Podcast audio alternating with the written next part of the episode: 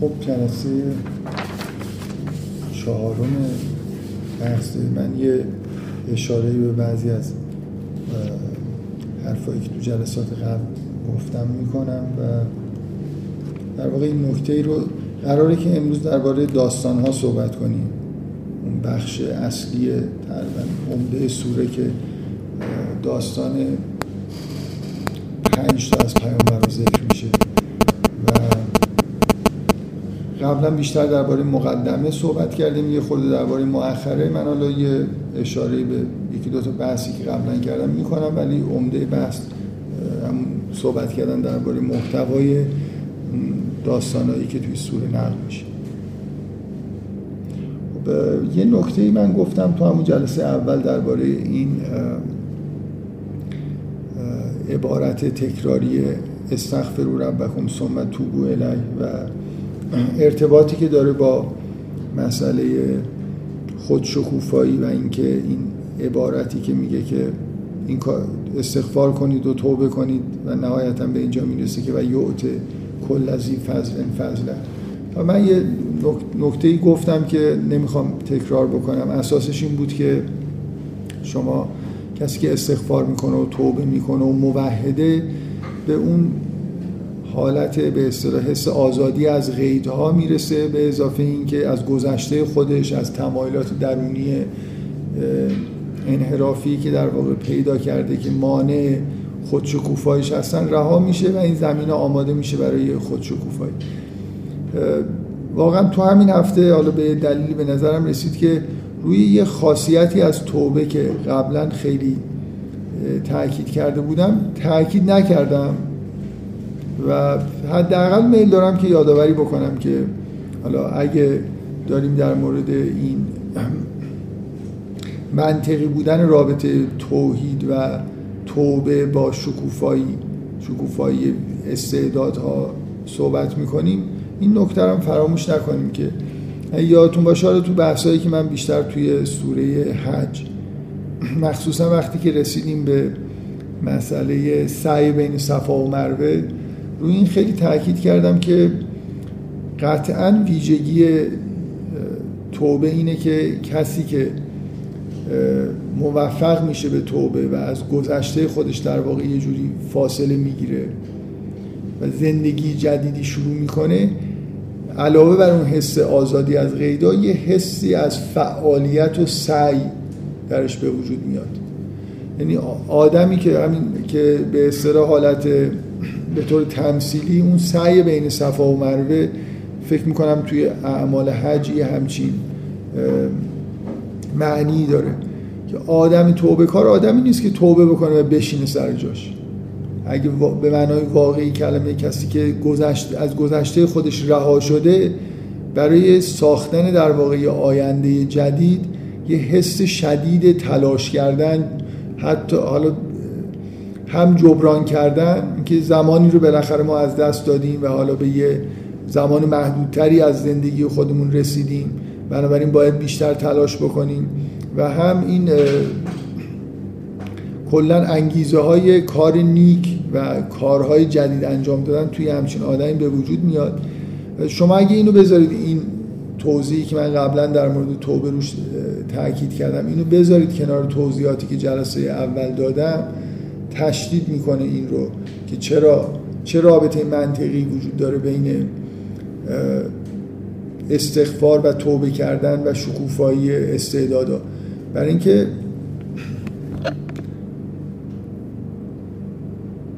متاسفانه پیام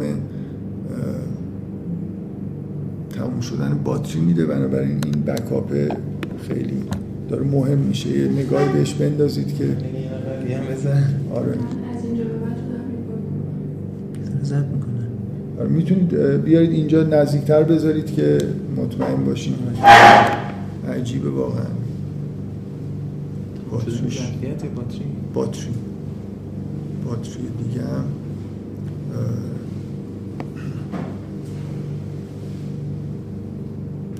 می‌تونم برم من از بالا باتری بیارم ولی اینا کیفیت هاشون خوب هست مشکلی نداره.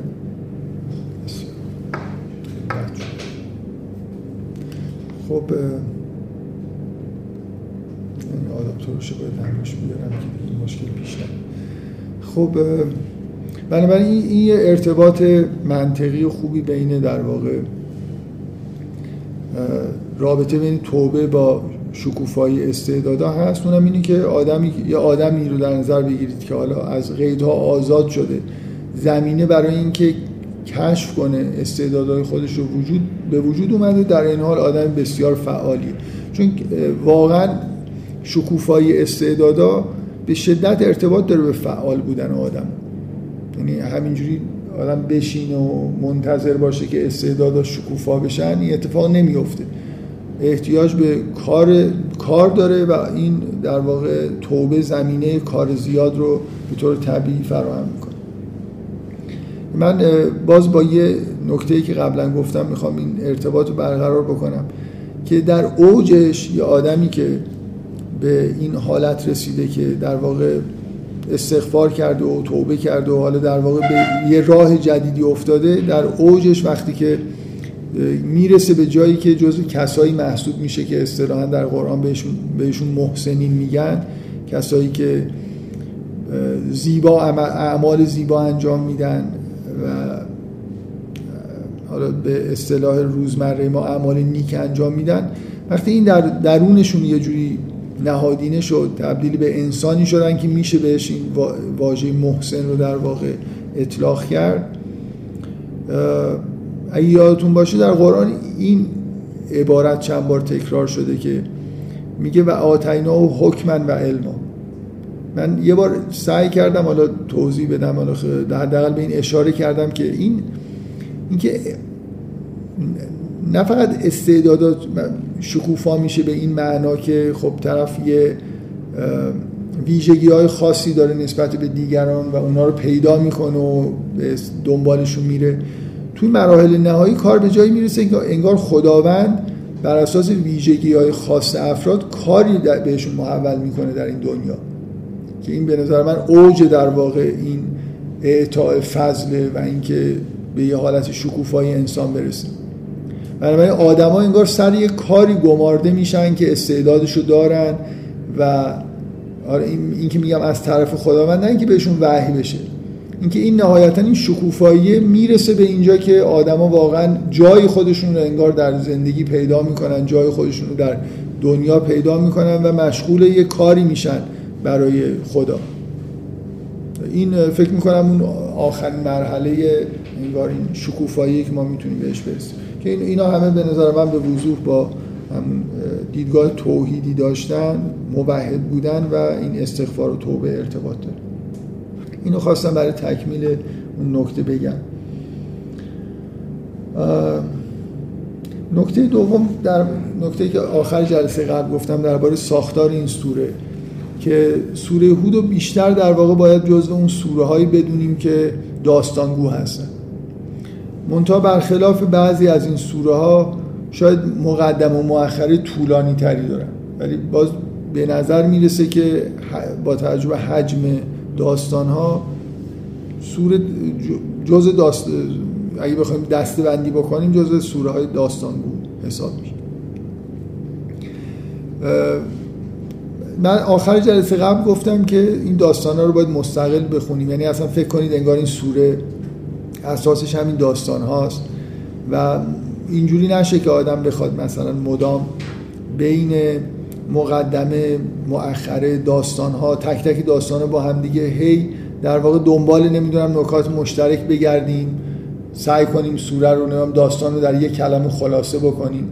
این با ماهیت داستان و داستانگویی و یه همچین به اصطلاح فن ادبی مغایرت داره. داستان تک تک تصاویری که توش ظاهر میشه مستقلا ارزش دارن. اینجوری نیست که من یه داستان بنویسم و بعد در یه جمله بگم که این چی می‌خواست بگه. و این اصلا کلا خلاف اون هدف داستانگویی و کار هنری حساب میشه. بنابراین من یه مقدار تاکید کردم که اولا سوره داستانگوه ساختار خاصی داره از این نظر که مقدمه طولانی داره بعدا داستان ها میان و دوباره یه مؤخره بعضی از سوره هایی که داستانگو هستن با مقدمه های کوتاهتری شروع میشن. بعدا ممکنه یه صفحه مؤخره یا دو صفحه مؤخره داشته باشن مثل سوره قصص سوره یوسف و بعضی از سوره هایی که خیلی حجم زیادی در واقع به داستان اختصاص پیدا کرده. سوره هود از این نظر بینابینه دیگه یعنی متن مفصلی نسبتا. چند صفحه اولش هست انتهاش هم همینطور و در بین این دوتا بخش داستان قرار گرفتن. من در این حالی که می‌خوام بگم که داستان رو باید مستقل خوند کلا همه جای قرآن. باید به داستان به عنوان داستان نگاه کرد اجزایش رو اهمیت داد تصاویری که توش میاد مستقلا جالب هستن و تأثیر گذار در این حال می‌خوام الان یه خورده در مورد اینکه این مقدمه فکر می‌کنم دفعه قبلم اشاره کردم. بالاخره وقتی شما این یه مقدمه رو می‌خونید برای وارد داستان میشید فرق می‌کنه با اینکه این سوره اینجوری شروع می‌شد که بسم الله الرحمن الرحیم انا ارسلنا مثلا نوحا الی قومی این مقدمه چیکار داره اینجا می‌کنه؟ بالاخره یه فضایی تو ذهن آدم ایجاد می‌کنه. که آدم وقتی که وارد اون داستانه میشه داستان انگار مستقل از این فضایی که قبلش ایجاد شده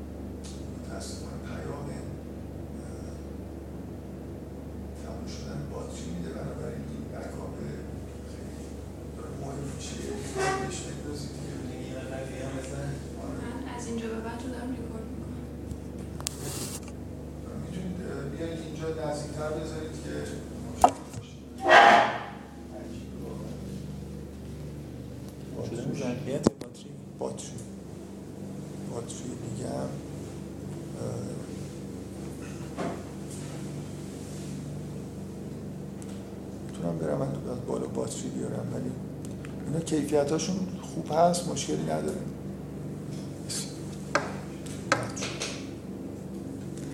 خب این آداپتورشو باید نماش بیارم که این مشکل پیش خب بنابراین این یه ارتباط منطقی و خوبی بین در واقع رابطه بین توبه با شکوفایی استعدادا هست. اونم اینی که آدمی یه آدمی رو در نظر بگیرید که حالا از قیدها آزاد شده. زمینه برای اینکه کشف کنه استعدادهای خودش رو وجود به وجود اومده در این حال آدم بسیار فعالی چون واقعا شکوفایی استعدادا به شدت ارتباط داره به فعال بودن آدم. یعنی همینجوری آدم بشینه و منتظر باشه که استعداداش شکوفا بشن این اتفاق نمیفته احتیاج به کار کار داره و این در واقع توبه زمینه کار زیاد رو به طور طبیعی فراهم می‌کنه. من باز با یه نکته ای که قبلا گفتم می‌خوام این ارتباط رو برقرار بکنم که در اوجش یه آدمی که به این حالت رسیده که در واقع استغفار کرده و توبه کرده و حالا در واقع به یه راه جدیدی افتاده در اوجش وقتی که می‌رسه به جایی که جزو کسایی محسوب میشه که اصطلاحا در قرآن بهشون, بهشون محسنین میگن کسایی که زیبا اعمال زیبا انجام میدن و حالا به اصطلاح روزمره ما اعمال نیک انجام میدن. وقتی این در درونشون یه جوری نهادینه شد تبدیل به انسانی شدن که میشه بهش این واژه محسن رو در واقع اطلاق کرد اگه یادتون باشه در قرآن این عبارت چند بار تکرار شده که میگه و آتینا و حکمن و علما. من یه بار سعی کردم حالا توضیح بدم حالا در به این اشاره کردم که این اینکه نه فقط استعدادات شکوفا میشه به این معنا که خب طرف یه ویژگی های خاصی داره نسبت به دیگران و اونا رو پیدا می‌کنه و دنبالشون میره. توی مراحل نهایی کار به جایی می‌رسه که انگار خداوند بر اساس ویژگی های خاص افراد کاری بهشون محول می‌کنه در این دنیا. که این به نظر من اوج در واقع این اعطاء فضله و اینکه به یه حالت شکوفایی انسان برسه.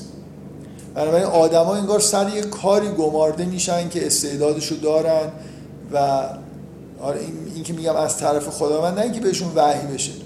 اینکه این نهایتا این شکوفایی می‌رسه به اینجا که آدما واقعا جای خودشون رو انگار در زندگی پیدا می‌کنن جای خودشون رو در دنیا پیدا می‌کنن و مشغول یه کاری میشن برای خدا.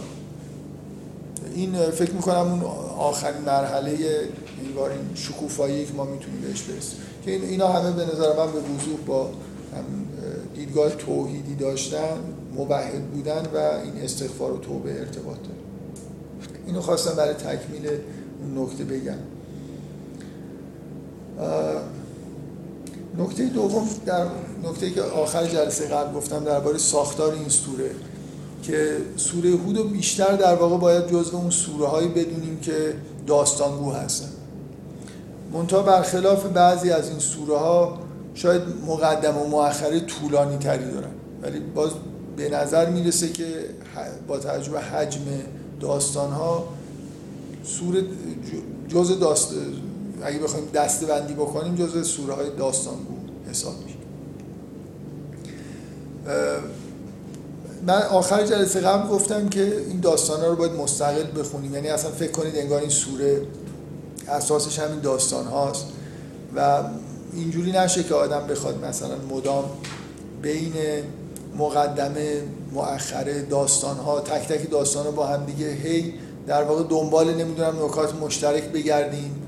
سعی کنیم سوره رو نمیم داستان رو در یک کلمه خلاصه بکنیم. این با ماهیت داستان و داستانگویی و یه همچین به اصطلاح فن ادبی مغایرت داره. داستان تک تک تصاویری که توش ظاهر میشه مستقلا ارزش دارن. اینجوری نیست که من یه داستان بنویسم و بعد در یه جمله بگم که این چی می‌خواست بگه. من این اصلا کلا خلاف هدف داستانگویی و کار هنری حساب میشه. بنابراین من یه مقدار تاکید کردم که اولا سوره داستانگوه ساختار خاصی داره از این نظر که مقدمه طولانی داره بعدا داستان ها میام و دوباره مؤخره. بعضی از سوره هایی که داستانگو هستن با مقدمه های کوتاهتری شروع میشن. بعدا ممکنه یه صفحه مؤخره یا دو صفحه مؤخره داشته باشن مثل سوره قصص سوره یوسف و بعضی از سوره هایی که خیلی حجم زیادی در واقع داستان اختصاص پیدا کرده. سوره هود از این نظر بینابینه دیگه یعنی متن مفصلی نسبتا. چند صفحه اولش هست انتهاش هم همینطور و در بین این دوتا بخش داستان قرار گرفتن. من در عین حالی که می‌خوام بگم که داستان رو باید مستقل خوند کلا همه جای قرآن. باید به داستان به عنوان داستان نگاه کرد. اجزایش رو اهمیت داد تصاویری که توش میاد مستقلا جالب هستن و تاثیرگذار در این حال می‌خوام حالا یه خورده در مورد اینکه این مقدمه فکر می‌کنم دفعه قبلم اشاره کردم. بالاخره وقتی شما این یه مقدمه رو می‌خونید برای وارد داستان میشید فرق می‌کنه با اینکه این سوره اینجوری شروع می‌شد که بسم الله الرحمن الرحیم انا ارسلنا مثلا نوحا الی قومی. این مقدمه چیکار داره اینجا می‌کنه؟ بالاخره یه فضایی تو ذهن آدم ایجاد می‌کنه. که آدم وقتی که وارد اون داستانا میشه داستان انگار مستقل از این فضایی که قبلش ایجاد شده نیست. بذارید من می‌خوام همینجوری به عنوان یه توضیح شاید مقدماتی اینجوری بگم که شما وقتی که این مقدمه رو می‌خونید مقدمه اولا اساس دعوت پیامبران که بعدا تو اون داستان رو می‌بینید تو خودش داره. و یه جوری در واقع این فضا که این دعوت دعوت حقی هست توی این مقدمه ایجاد میشه. یعنی به این که انگار فلسفه خلقت حیات اینجا بیان میشه. حیات خلق شده برای اینکه آدم ها مورد آزمون قرار مرگ و حیات به وجود اومده یا اون عبارتی که تو این سوره هست و کان عرش او علل ما اینکه خداوند به خلقت حیات پرداخته موجودات زنده رو به وجود آورده در زمین. من دفعه قبل فراموش کردم اینو بگم که این عبارت لیبلواکم لیبلواکم ایوکم احسان عمل سه بار در قرآن اومده. دفعه دوم یعنی از ترتیب این بار اول یه بار دومی داره و یه بار سوم. که دفعه دیگه ای هم که تو قرآن اومده مثلا آیه اینجوریه حفظ نیست الان آیه رو باید نگاه می‌کردم که یادم بیفته چجوریه. ولی عبارت این شکلیه که ما این زینت هایی که در زمین قرار دادیم اینا علتش اینه که لیبلوکم ایوکم احسن عمل. منظور از زینت هایی که در زمین قرار دادیم همین مثلا فرض کنید این جلوه های زیبایی که از حیات در زمین دیده میشه. زینت به معنای طلا جواهر نیست. این درخت و چمنزار و این همه مناظر زیبایی که توی زمین هست و کلا همون چیزی که حیاتی که در واقع زینت داده شده دیگه که شما زیبایی رو در واقع توی این زمین می‌بینید. که باز اشاره که دارم می‌کنم اینه که اونجا هم در واقع مقدمه لیبلوکم ایکم احسن عملا همینه. اشاره است در واقع به زیبایی و این جاذبه هایی که حیات توی زمین داره. اگه کسی نمیاد در رو ببند.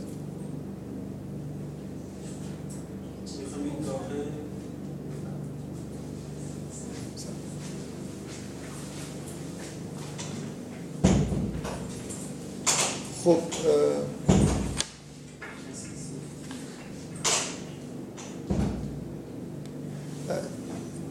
مقدم ببینید یه جور در واقع مثل یه نگاه کلی به فلسفه حیات داره که اینو برای آدم وقتی اینو می‌خونه این ذهنیت رو ایجاد می‌کنه که بدیهیه که اون آدمایی که به صورت آزمون مثلا به حیات نگاه می‌کنن اینا برحقن اینا آدمای برتری هستن و اون آدمایی که غرق تو همون زینت های حیات میشن انسان های فرومایهی هستن که یه جوری به فلسفه حیات اصلا پی نبردن. این دوگانگی این داستان ها من می‌خوام بگم این مقدمه چه تأثیری می‌ذاره؟ داستان ها کاملا اینجوریه که دو گروه پیامبر رو در مقابل یه عده آدمی می‌بینید که انکار می‌کنن دعوت پیامبر رو. شما وقتی که این مقدمه رو می‌خونید که تاکیدش روی همین مسئله نگاه کردن به زندگی به صورت آزمون هست در مقابل کسایی که اینجوری نگاه نمی‌کنن و الی آخر همه چیزهایی که تو مقدمه دیدید وقتی میرید وارد داستان ها میشید این ذهنیت رو دارید که اینها این پیامبران و پیروانشون از اون دستن که در مقدمه دیدیم و اینها از اون یکی دسته هستن. اینه که این مقدمه بعضی از شاید داستان ها رو نیاز می‌کنه از اینکه شما مثلا فرض کنید در درون داستان ها یه نشانه هایی بذارید یا بحثی که اینا برحقن اونا باطلن. یا منظورم متوجه هستید یا نه. مثل اینکه یه مجموعه از توضیحات که شاید لازم بود برای اینکه داستان ها یه حس و حالی پیدا بکنن در داخل داستان بیاد اینا کلا رفتن تو مقدمه. دیگه شما وقتی دارید داستان داستان رو می‌خونید می‌دونید که انبیا این تیپی هن. این پیروانشون این جنسن و مخالفینشون اینجوری. من مخصوصا به اون قطعه مربوط به سوره مربوط به داستان هود تاکید بکنم. کلا داستان ها اینجوری ها. یعنی بحث های تو بعضی از جاهایی که تو قرآن هست از قول پیامبران استدلالایی نقل میشه. که نشون میده که اینا برحقن طرف مقابل برحق نیست. یا حرفای نادرست اونا نقل میشه یه طوری که مشن این داستان یه جوری این چیزا ازش حذف شده. شاید اون مقدمه طولانیه که فضایی که تو ذهن آدم ایجاد کرده بینیاز شدیم از اینکه مثلا چیزی درباره حقانیت پیامبران تاکید بشه توی این سوره. بذار من قسمت هود رو به طور خاص بهش می‌خوام اشاره بکنم. میگه که هود رو فرستادیم. به سمت قوم خودش. بعد میگه همین پیام رو رسوند که خدا رو عبادت بکنید و غیر خدا رو عبادت نکنید و من از شما اجری نمی‌خوام و همین پیام رو گفت که استغفار بکنید و توبه بکنید و الاخر بعد میگه که اونا گفتن که ما جئتنا به بینتن و ما نحن به تاریکی آلهتنا قول که و ما نحن لک به مؤمن اونا گفتن که تو بیانه ای برای ما نیاوردی. من می‌خوام بگم که این یه جوری شاید آدم انتظار داشته که بعدش بیانه هودو ببینه. یه چیزی بگه یا یه, یه چیزی ارائه کنه به قومش یا یه چیزی بگه. و میگن که اینجوری بیانه نیاوردی این نقول علت ترا که بعض میگن ما فکر می‌کنیم که مثلا این خدایان ما تو رو به مثلا مثل این نفرین کردن باعث چیزت شدن. این بیمار شدی در اثر کفری که به خدایان ما گفتی. جواب هودونی که قال انی اشهد الله و اشهد انی بری ام ما تشرکون. هیچ در جواب اینکه بیانه نداری و معلوم نیست که تو بر حق میگی باور. داستان هیچ تلاشی نمی‌کنه. نه اینکه هود تلاشی نکرده. داستان تلاشی نمی‌کنه برای اینکه حرفای هود چرا بر حقه اتفاقا عبارتهایی که هود میگه همونایی که اول سوره دیدیم. مثل اینکه ما وارد این داستانه که شدیم دیگه معافیم از اینکه این موضع حق و باطل رو خیلی سعی بکنیم شفافش بکنیم. اون مقدمه این کار رو برای ما کردیم یعنی اگه از من بپرسید که برای چی مقدمه اصلا باید ذکر بشه برای داستان ها برای خاطر اینکه بعضی از چیزهایی که شاید لازم بود که داخل داستان ها بیاد اینا بتونه آدم اینو حذف کنه. تمرکز داستان بره روی یه چیزای دیگه. تمرکز این داستان رو روی این نیست که نشون بده که موضع پیامبران حق بود موضع کسایی که مقابلشون بود باطل. بیانه ای به عنوان مثلا فرض کنید استدلال هایی که اینا داشتن بیان بشه که شما ببینید که اینا حرف راست می‌زنن. استدلال ها و اون چیزی که قرار بود درباره حق و باطل بودن پیام پیامبران گفته بشه گفته شد. شما می‌دونید که اینا همین پیام ها رو آوردن برای این مردم. بنابراین تمرکز داستان رو روی چیز دیگه ای میره. که شاید اگه اون مقدمه نبود مثلا صلاح نبود اینجوری آدم داستان ها رو بگه. مخصوصا این داستان سوره هود یه جوری آدم اگه اون فضای ابتدایی ایجاد نشده باشه آدم احساس می‌کنه اصلا هود دستش خالیه. بهش گفتن تو بیانه نداری هیچی هم نگفت. نه اینکه هیچی نگفت تو این داستان ها نقل نمیشه. بیانه همونه که شما تو مقدمه دیدید. معلومه بیانه که این آدمایی که زندگی رو به صورت آزمایش می‌بینن دنبال احسن عمل هستن اینا برحقن اونایی که چسبیدن به حیات دنیا و چرند و پرند می‌گفتن اونا ناحقن. ببینید اون مقدمه باید به اینجا برسه با اگه درست خونده بشه که شما آخرین آیه رو نگاه کنید. آخرین آیه قبل از ولقد ارسلنا نوحا. میگه مثل الفریقین کل اعما و الاسم و البصیر و میگه این دوتا فرقه که ما توصیف کردیم مثل کور و کرد در مقابل بینا و شنوا هستن. هل یستویان مثلا؟ دیگه, دیگه لازمه مثلا تو الان دیگه بعد از اینکه این مقدمه رو خوندی واقعا اگه مقدمه رو که خوب بخونه باید به اینجا برسه که این دو گروه اینجوری هن. شما فرض کنید که مقدمه شما رو به اینجا رسون که متاسفانه من نمیفهم دو تا باتری تازه توش انداختم چجوری یه با دو تا باتری انداختم سه سه جلسه ضبط کرده و یه دو تا باتری انداختم یه جلسه اون نصف باتری ها چقدر با هم فرق دارن؟ از توی یه جعبه هم در اومده بودن. همینطور با فکر می‌کردم حداقل دو سه جلسه دیگه رو از ضبط می‌کنم. بگذاریم. شما اگه مقدمه رو مقدمه نقشش اینه که شما شما رو به اینجا برسونه که دو گروه وجود دارن. انگار دو تا فلسفه زندگی وجود داره. یه گروه عین آدم کر و کور هستن و یه گروه مثل آدم شنوا و بینا. اگه به اینجا برسید یعنی در واقع بیانه ارائه شده به شما دیگه. پیامبران از اون گروه بینا هستن و اونا از اون گروه کور. بنابراین دیگه اون حرفی که من بیانه ارائه ندادی و اینا اونجا دیگه لازم نیست که استدلال و احتجاجی مثلا از هود شما ببینید. داستان ها میرن سمت این که ما می‌دونیم که موضوع چیه؟ می‌دونیم که این دعوت حقه می‌دونیم که این آدما چجوری و اونا چجوری. چیزای دیگه ای توی داستان داره گفته میشه که با توجه به اینکه قرآن وظیفش تشخیص حق و باطل و فرق گذاشتن بین حق و باطله شاید اگه این مقدمه نبود مثل این بود که نقصی تو این داستان ها وجود داشت. باید حرف حق و باطل توی خود اون داستان ها یه جوری تفکیک می‌شد از هم دیگه. ولی الان دیگه اینطوری نیست. بنابراین مقدمه با اینکه طولانیه ولی یه زمینه ای رو در واقع آماده می‌کنه که من تاکیدم روی اینه که این آیه آخر مثل نتیجه نتیجه که شما باید از مقدمه گرفته باشید و مقدمه جمله اولی که ما رو وارد داستان ها می‌کنه که دیگه گروه این در واقع مؤمنین در مقابل کفار رو تو این داستان ها بدونیم که بعضشون مثل آدم کور در مقابل بیناست و اینکه اون میگه من بیانیه ارائه ندادی اصلا خود وجود حضرت هود و همه حرفایی که می‌زنه به اندازه کافی بیانه هست. اینا هستن که کرن و نمیشنون و کورن و نمی‌بینن. نه اینکه واقعا هود بیانیه ارائه نداده. لازم نیستی که جوابی از هود بشنویم تا بفهمیم که واقعا بیانیه ارائه داده نداده. اینا کلا پیامبران از اون نوعی هستن که علا بینت من ربهم هستن و توی همون مقدمه در واقع بهشون اشاره شد.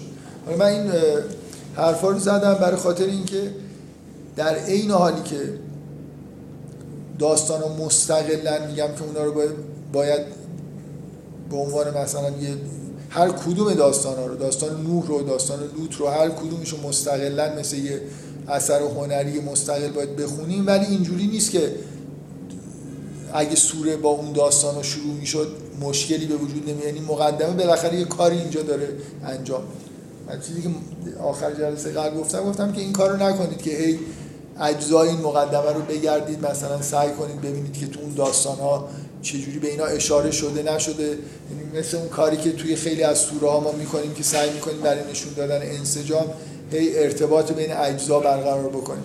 این کار رو در مورد این داستان ها با اجزای مقدمه انجام ندیم. مقدمه یه فضای کلی رو توصیف کرده و مقدمه رو فراهم کرده برای اینکه داستان ها رو بخونیم. فکر می‌کنم اینجوری نگاه بهتر. یه چیزی توی مقدمه هست که چون باز توی داستان ها تکرار میشه. اگه یادتون باشه خود مقدمه یه چیز داشت یه پرانتز مانندی داشت یه عبارت معترضه ای که بارها تو قرآن مشابه اینو من سعی کردم بگم که وجود داره تو اون جلسه هم اشاره کردم. این عبارتی که میگه وسط بحث یه جوری میاد میگه فلعلک تاریکون بعض ما یوهای یه زمزمه ای با پیامبر. که پیامبر با نگران اینه که مثلا فرض کنید اونا ازش میگن که نمی‌دونم گنج بیار. اینکه معجزه ای باب میل مثلا مخالفینش در اون زمان ارائه نشد و این حرفا. بعد این پرانتز در واقع اختار به پیامبری که اوضاع همینجوری که هست خوبه و قرار نیست احتمالا تغییری هم ایجاد بشه و اینکه همین قرآن معجزه است و این حرفا. این چیزی که توی پرانتز اومده یه جور در واقع رشته کلام انگار یه لحظه گسسته میشه یه پرانتز مانندی باز میشه. شما این پدیده وحی رو و زمزمه خداوند و پیامبر رو میشنوید و این نگرانی هایی که پیامبر داره نسبت به رسالت خودش. من مخصوصا می‌خوام روی این تاکید بکنم برای خاطر اینکه اون آیه‌ای که من چند بار شاید تو این بحثایی که می‌کردم روی به این نکته اشاره کردم آخرین بارش درباره همین بحث سوره یونس بود که تو قرآن یه آیه‌ای هست که میگه که و کلا نقص و علیک من انباء الرسل ما نثبت بهی فؤادک که ما یه انباء خبرهای پیامبران رو داستان پیامبران رو ذکر می‌کنیم. یه چیزهایی ذکر می‌کنیم نثبت بهی فؤادک که قلب تو مثلا آرام بگیره و تثبیت بشه. من از این آیه به عنوان استدلال استفاده کردم که هیچ وقت نباید فراموش بکنیم که خود قرآن با پیامبر یه ارتباطی داره. یعنی اینجوری نیست که پیامبر فقط مثل یه مدیومی داره برای بقیه مرد خودش هیچ نیازی نداره به اینکه چیزی بهش گفته بشه. فقط یه مدیومیه که منتقل بکنه. مردم نیاز دارن که یه چیزایی رو بشنون. قرآن برای خود پیامبر در مراحل نبوتش تأثیر گذاره در واقع کمک می‌کنه به انجام وظایفش به عنوان رسول که خب خیلی جا خیلی دشوار بوده و همین که مثلا فرض کنید یه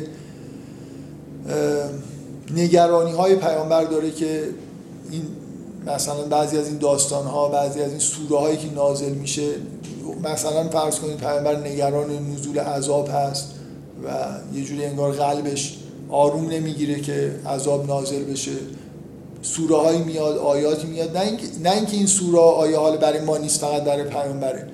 من مخالف اینم که بگیم که قرآن همش برای ماست برای آدمای دیگه است و برای پیامبر نیست. قرآن روی خود پیامبرم تاثیرات خاص می‌ذاره که اینو باید آدم تو ذهنش باشه. این سوره دیگه اون سوره ای که این آیه این آیه توش هست.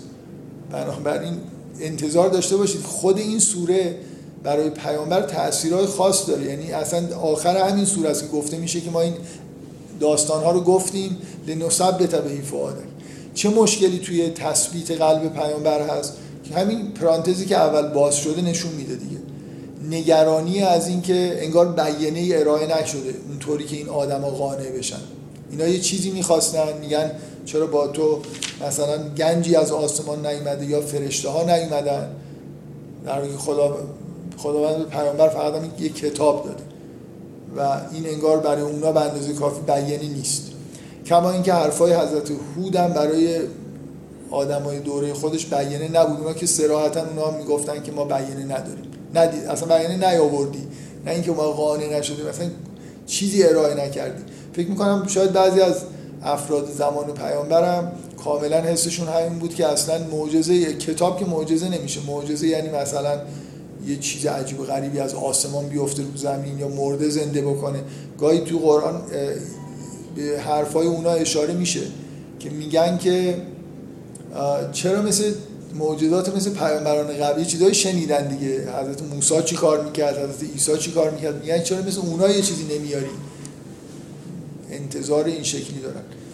بنابراین اون عبارتی که انتهای سوره این آیه هست که میگه لنثبت بهی فعادک و این نگرانی که ابتدای سوره از تو این پرانتز بیان شده که پیامبر نگرانیش چیه؟ چرا اینطوریه که فلعلک تارکن بعض ما یوها؟ برای خاطر ادعاهایی که اونا بر علیه پیامبر دارن و محتوای بعضی از چیزهایی که توی خود این آیات هست اینا در واقع یه جوری نگرانی های پیامبر هست. این چون این پرانتز یک بار دیگه تو این سوره وسط یه داستان باز میشه من خواستم اینو یادآوری بکنم. که ادامه این پرانتز یه جایی وسط داستانه که نمی‌دونم واقعا تأثیرشو و شدتشو خیلی بیشتر می‌کنه. نمی‌دونم چجوری این حسم و این فقط این چیزی که می‌خوام بگم یه بحث ادبیه. معترض بودن یه حرف یعنی وقتی من دارم یه حرفی توی روالی می‌زنم یه دفعه قطع بکنم یه چیز دیگه بگم اون عبارت رو پررنگ می‌کنه. و اگه این دوباره اتفاق بیفته یعنی مثلا یه بار فکر کنید یه چیزی من وسط حرفام گفتم حرفامو ادامه دادم. دوباره میرم جلوتر یه بار دیگه حرفامو قطع می‌کنم همون حرفی که زدم اون روش تاکید می‌کنم. این به شدت این همینجوری اگه یه جایی کنار مثلا ابتدا یا انتها بذاریدش اینقدر خودشون نشون نمیده تا اینکه وسط بحثی که داره همینجوری مخصوصا وسط داستان. اینجا یه طوریه که چون ابتدای بحث درباره کتابه آدم فکر می‌کنه که خب اینم پرانتزم یه جوری توی بحث دیگه. خیلی اون حالت پرانتزش مشخص نیست. ولی وقتی وسط داستان نو یه دفعه یه جمله دیگه میاد که ادامه این آیاته دیگه خیلی این حالت رو تشدید می‌کنه که انگار این یه جوری چیز دیگه واقعا یه پرانتزه. از متن جدا میشه یه جوری در واقع خودش رو بیشتر نشون میده. و اینکه این داستان ها مربوط به این ماجرا میشن رو هم روش تاکید می‌کنه. وسط داستان نو یه دفعه میگه مثل اینکه ببین مثلا حالا درباره یه نگرانی خود پیغمبر یه عبارتی میاد. پس این قسمت مقدمه با داستان ها به طور مشخص ارتباط داره. یه جوری که ارتباط غیر غیر قابل ندیدن غیر قابل صرف نظر. نمیشه شما فکر بکنید به اینکه مقدمه با داستان چه جور ارتباطی داره و اینو نبینید. که این بخش مقدمه توی داستان یه بار دیگه تکرار شده و آخر سوره این عبارت اومده که داستان رو گفتیم که لنصب به این فعادک که اشاره باز به همین پرانتزیه که اینجا باز شد اصلا یه چیزایی تو مقدمه و مؤخره است که به به ما یه ایده هایی میده برای اینکه در واقع داستان رو بخونیم و به یه نکاتی توی داستان رو توجه بکنیم. خب ما اینجا نگرانی امروز داریم. نگرانی که این ضبط میشه. مال شما دیگه ضبط نمیشه. شما یکی هم یه چکی بکنید. امروز کلا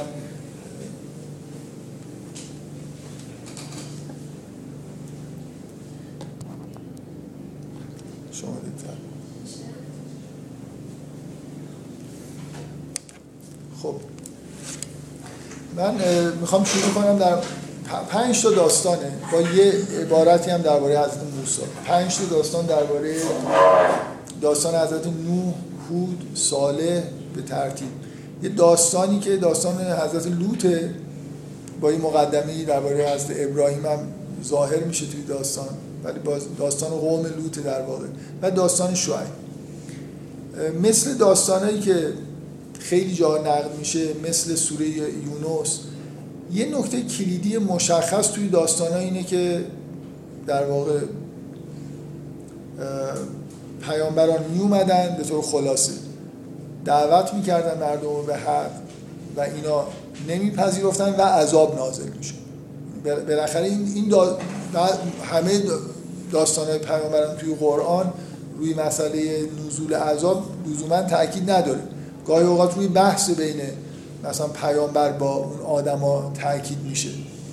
احتجاجایی که پیامبران می‌کنن که شرک مثلا باطله و توحید درسته و الی آخر. ولی این داستان از اون نوع داستانهایی هستن که خلاصشون اینه که پیامبران آمدن حرف حق رو زدن دعوتشون کردن اونها انکار کردن و به دلیل تکذیبی که انجام دادن مجازات شدن. مجازات شدن یعنی اصلا از صحنه صحنه روزگار محو شدن. چیزی ازشون باقی نبود. اونایی که در قوم نوح بودن مثلا غرق شدن اونایی که در اونجا بودن در اثر زلزله سایقه هر کدومشون یه بلایی سرشون اومد که به غیر از یک چند نفر معدودی که اطراف پیامبران بودن و دعوت رو پذیرفته بودن همه نابود شدن. این پنج داستان همشون این فرم کلی رو در واقع محتوای کلی رو دارن که از یه دعوت شروع میشن عکس العملای اونا رو می‌بینید و نابود شدنشون منتها کلا حالا گاهی داستانهای مشابه اینجوری کنار همدیگه گفته میشه معمولا خیلی مختصر.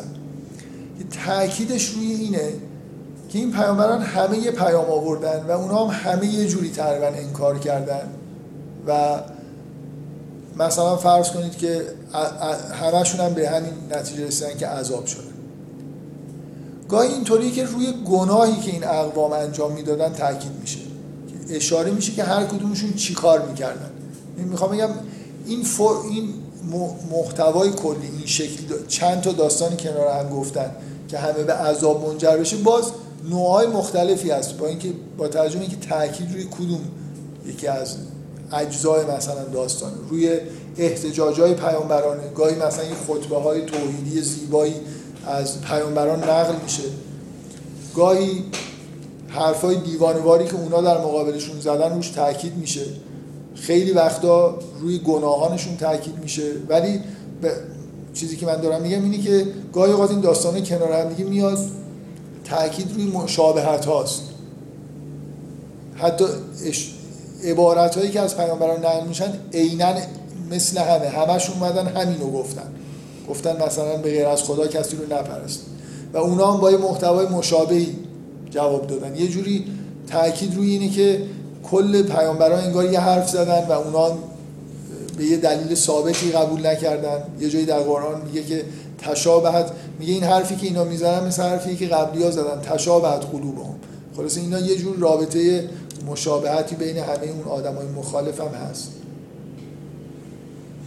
من اصرار دارم که اینجا اینطوری نیست. به وضوح.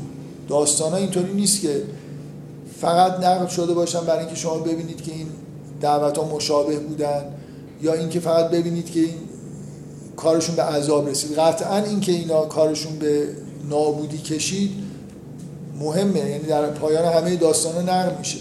ولی داستان ها از نوع داستانهایی هستن. مثل داستان حضرت یوسف مثل داستان حضرت موسی توی مثلا قصص که جزئیات دارن. و یعنی خود داستان ها به عنوان داستان صحنه دارن. صحنه های خاصی ازشون انتخاب شده.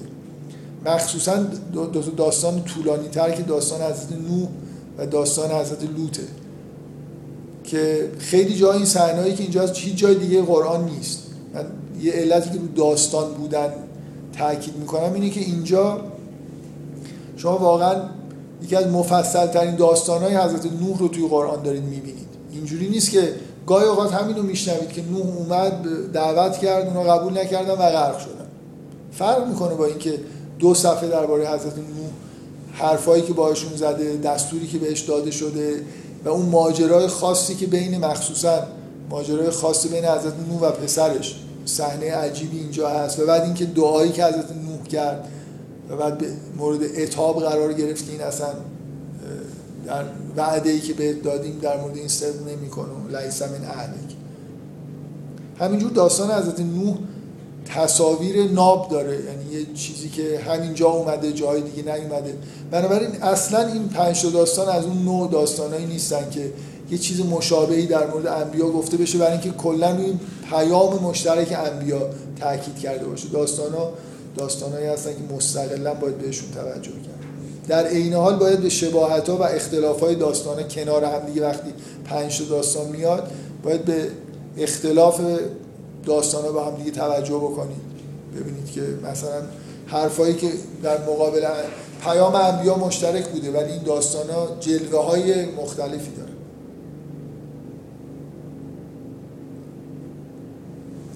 شما یه قرینه های مثلا توی این داستان هست. ارتباط های بین خود این داستان ها رو سعی کنیم مثلا کشف بکنیم. من بذارید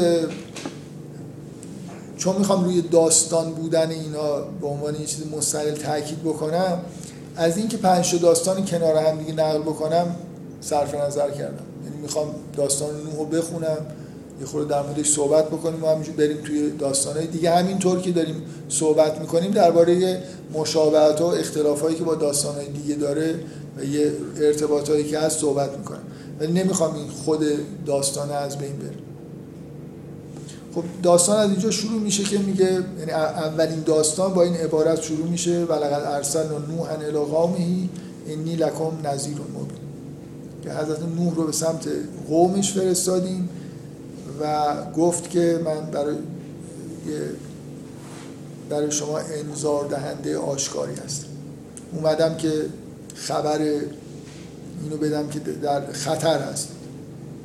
الله تعبد و الله که غیر از خدا رو نپرستید. انی اخاف علیکم عذاب یوم علیم که گرفتار عذاب یوم علیم گشت فقال الملع الذین کفروا من قومه ما نراک الا بشرا مثلنا و ما نراک و ما نراک تبعک الا الذین هم ارازلنا بادی الرأی و ما نراک لکم. این خند... کلا این حرفا خنده داره به که اصلا اینا هیچ ربطی نداره واقعا. کلا هیچ. این دقیقا ویژگی آدماییه که در ظلمات به سر می‌برن دیگه. اصلا ارتباطی با و آیه ادعای توحیدی چیزی مطرح شد.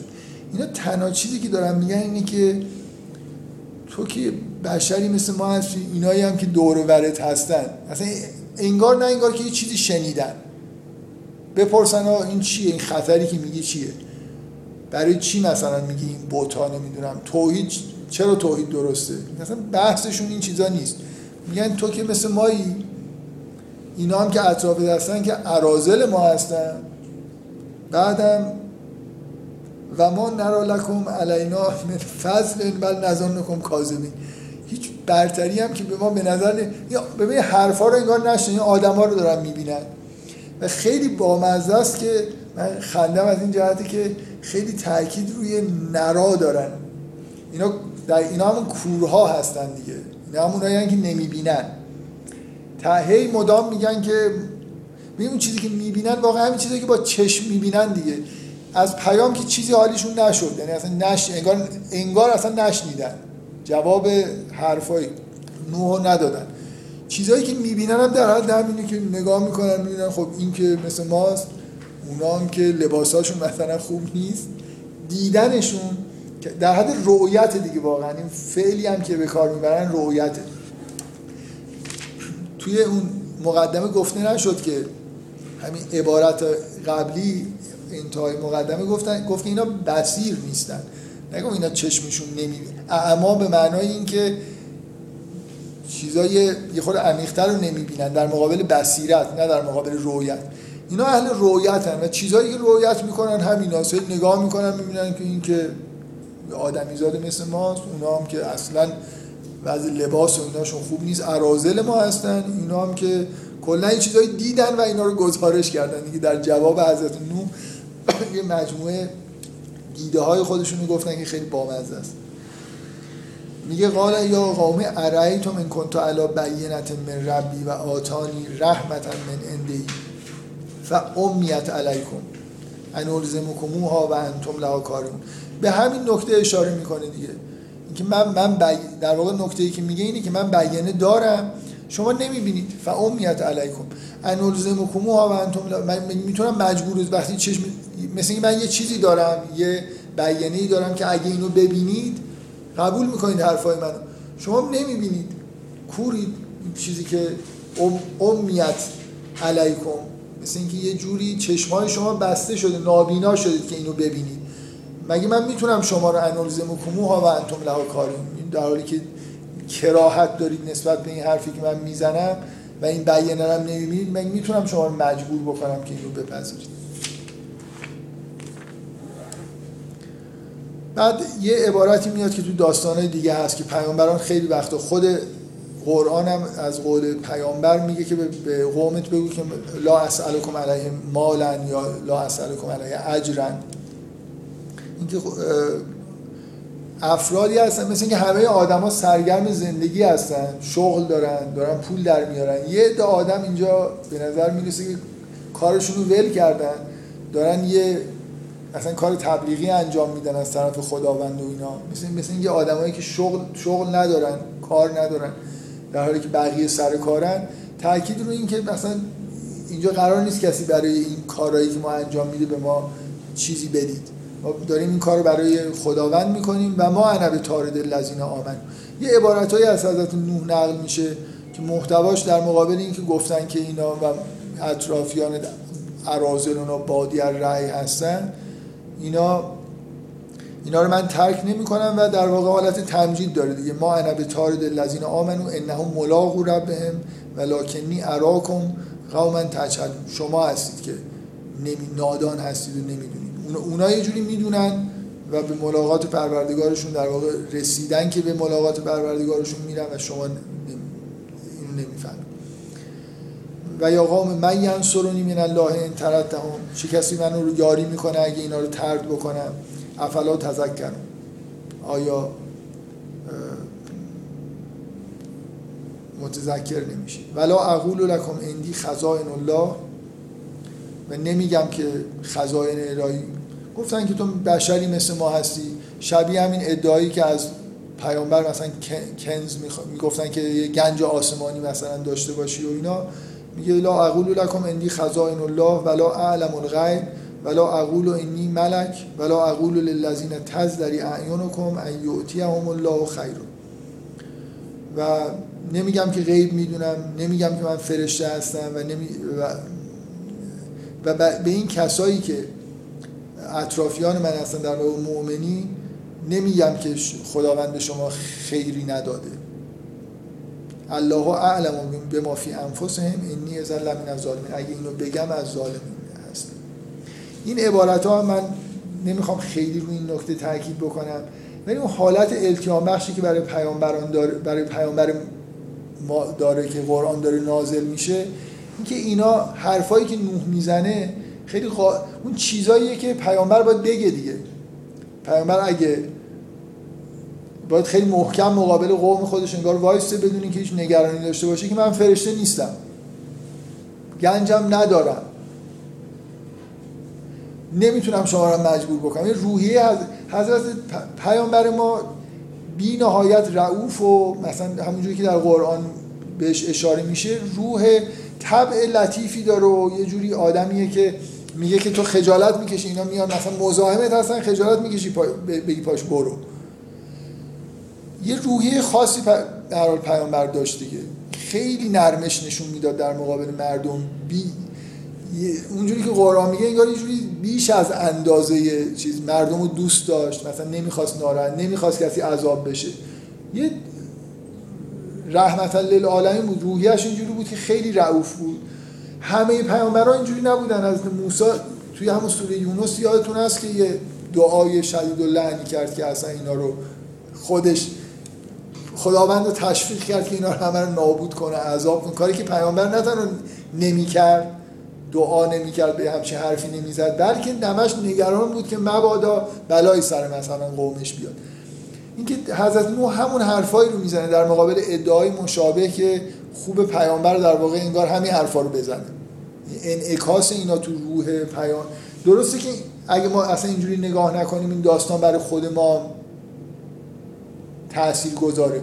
ولی غافل از این نشیم که انگار اینا جواب همون چیزاییه که قوم پیامبر گفتن که چرا گنج نداری چرا فرشته همرات نیست. چیزای مشابهی رو نوح در واقع داره در جواب قوم خودش میگه که انگار برای پیامبر این باید حالت التیام بخش داشته باشه. این نوع برخوردی که نوح می‌کنه واقعیتی رو بیان می‌کنه که پیامبر می‌دونه ولی انگار براش تذکره. که وقتی که اینو نمی‌بینن کورن بیینه رو نمی‌بینن و به چیزی هم که دارن دعوت میشن کراهت دارن. یعنی میگی که بوتا رو بذار کنار زندگی مثلا بعضی از لذایز دنیوی رو ترک کن که براشون خوشایند نیست بینا هم که نمی‌بینن. چجوری میشه اینا رو مجبور کرد که بپذیرن. حضرت نوح یه چیز خیلی روشن و واضحی میگه که در واقع یه جوری انگار به پیامبر ما داره میگه. پیامبر ما بشنوه که نه اینکه نمی‌دونه مثل اینکه اون چیزی که دلش راضی نمیشه دلش راضی بشه دیگه. بابا نمیشه کاری کرد. اینا اصلا به یه حالت کوری رسیدن هیچ حرفی درشون اثر نمی‌کنه قرآن رو هم نمی‌فهمن. بنابراین نباید امیدوار بود که یه معجزه اتفاق بیفته و اینا مثلا یه دفعه یه چیزی بفهمن و ایمان بیارن. برای این جمله های نو خیلی مستقیم به اون پرانتز به نظر میاد ربط داره. واژه ملک توش هست واژه خزائن الله توش هست چیزایی که تو اون پرانتز بود که از پیامبر انگار می‌خواستم بفرمایید.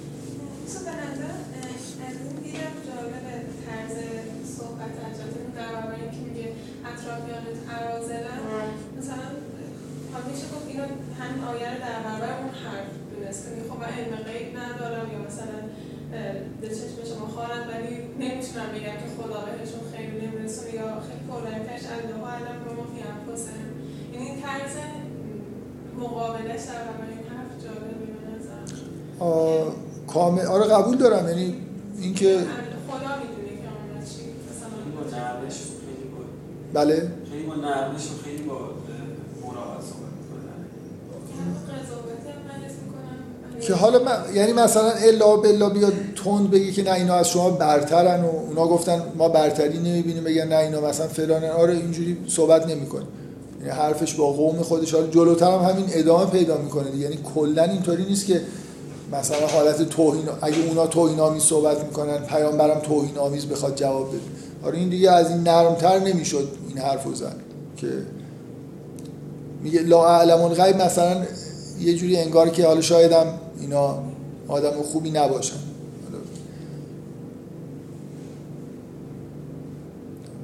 بعد جواب اونا اینه که قالو یا نوح قد جادل تنا فاکثر جدالنا فکر می‌کنن که مجادله کردن با اصلا کلا حسشون اینه که یه بحثی در گرفته.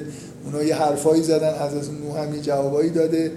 یعنی دیگه بس دیگه خسته شدن دیگه. اینقدر دلیل برهان جالب آوردن اون حرفایی که ازشون نقل شد. میگه که جادل تنا فاکثر در جدالنا فاتنا به ما تعیدنا اون چیزی که وعده دادی رو بیار.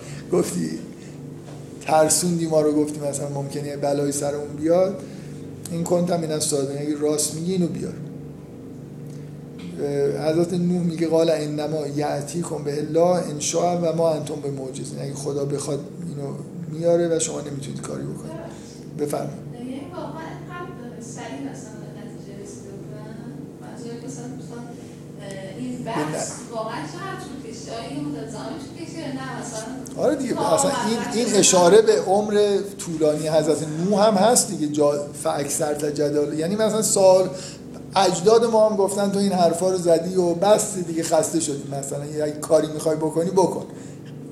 چند نسل ما مثلا درگیر این حرفای رفتی و اومدی و این حرفا. این اشاره به طولانی بودن دوره رسالت حضرت نوح هم هست یعنی اینجوری بوده که مثلا آخرش اومدن می‌گفتن که حالا اه، منظور این دوره تبلیغ و اینها طولانی بوده یعنی از هم اول این کار می‌کردن نه.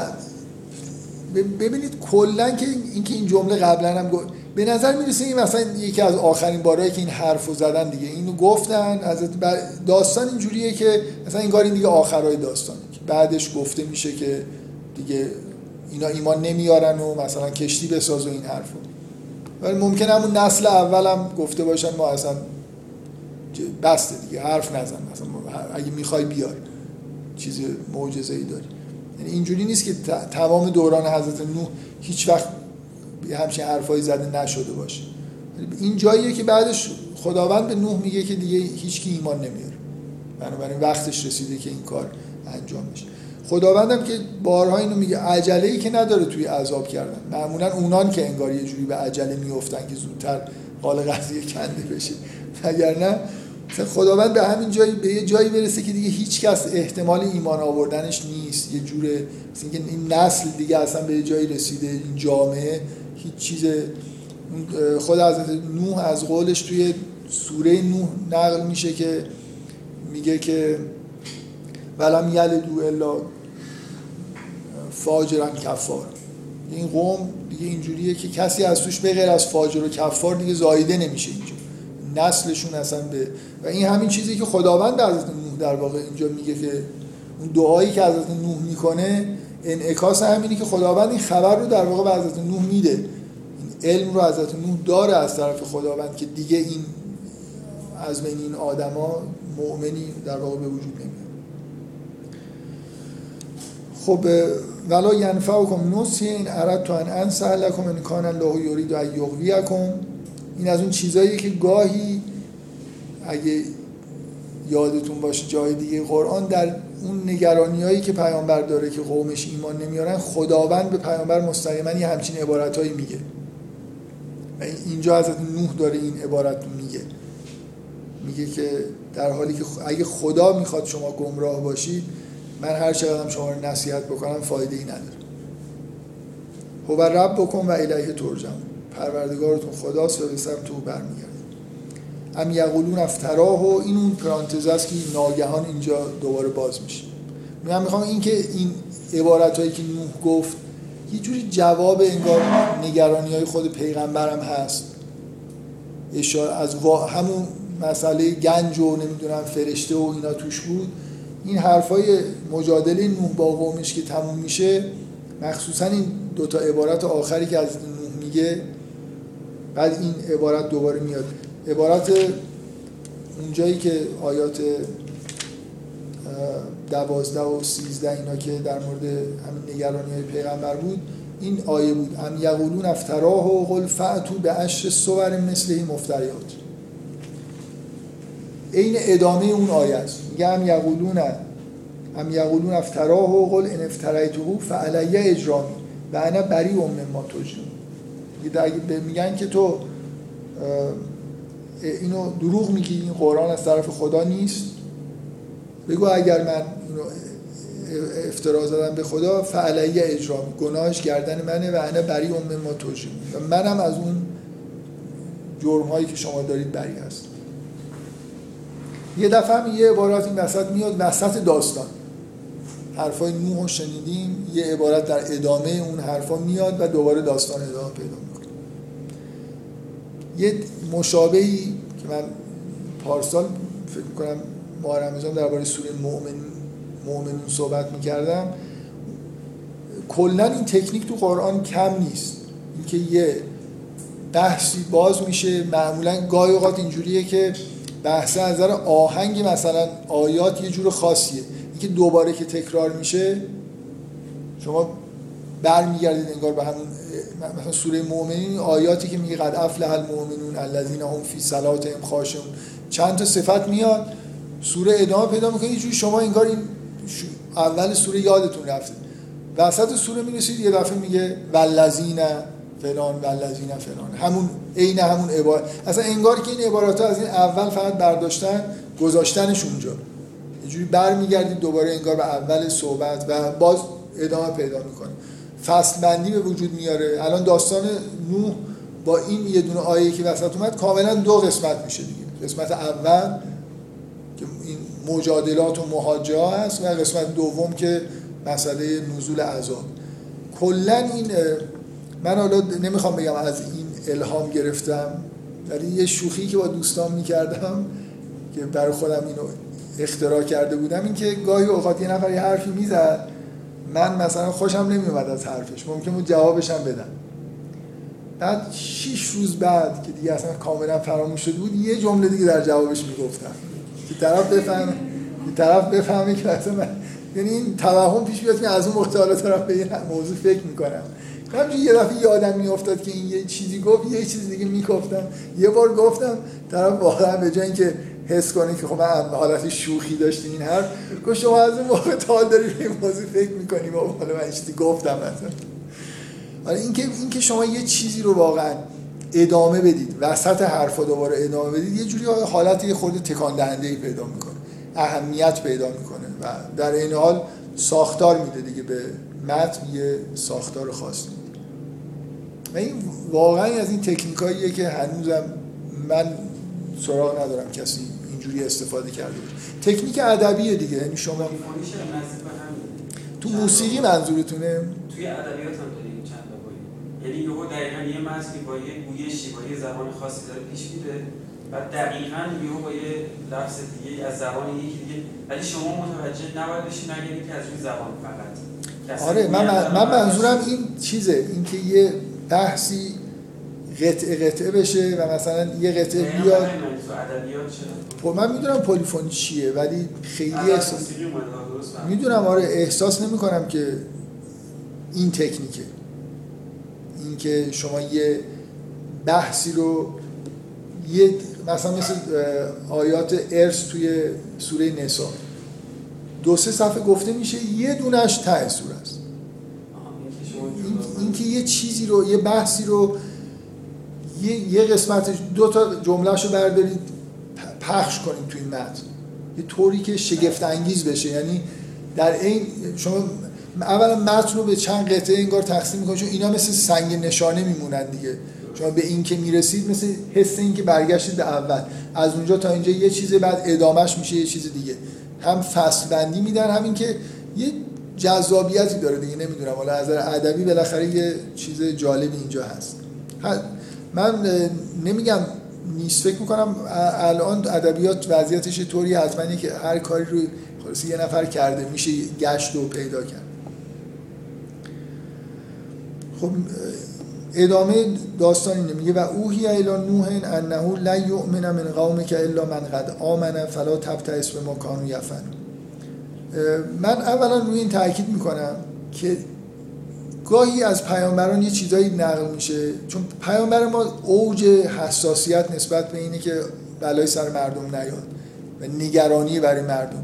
هم این آیه شاید حضرت نو هم شدید و لحترین حرفا رو درباره قوم خودش به خدا می‌زنه.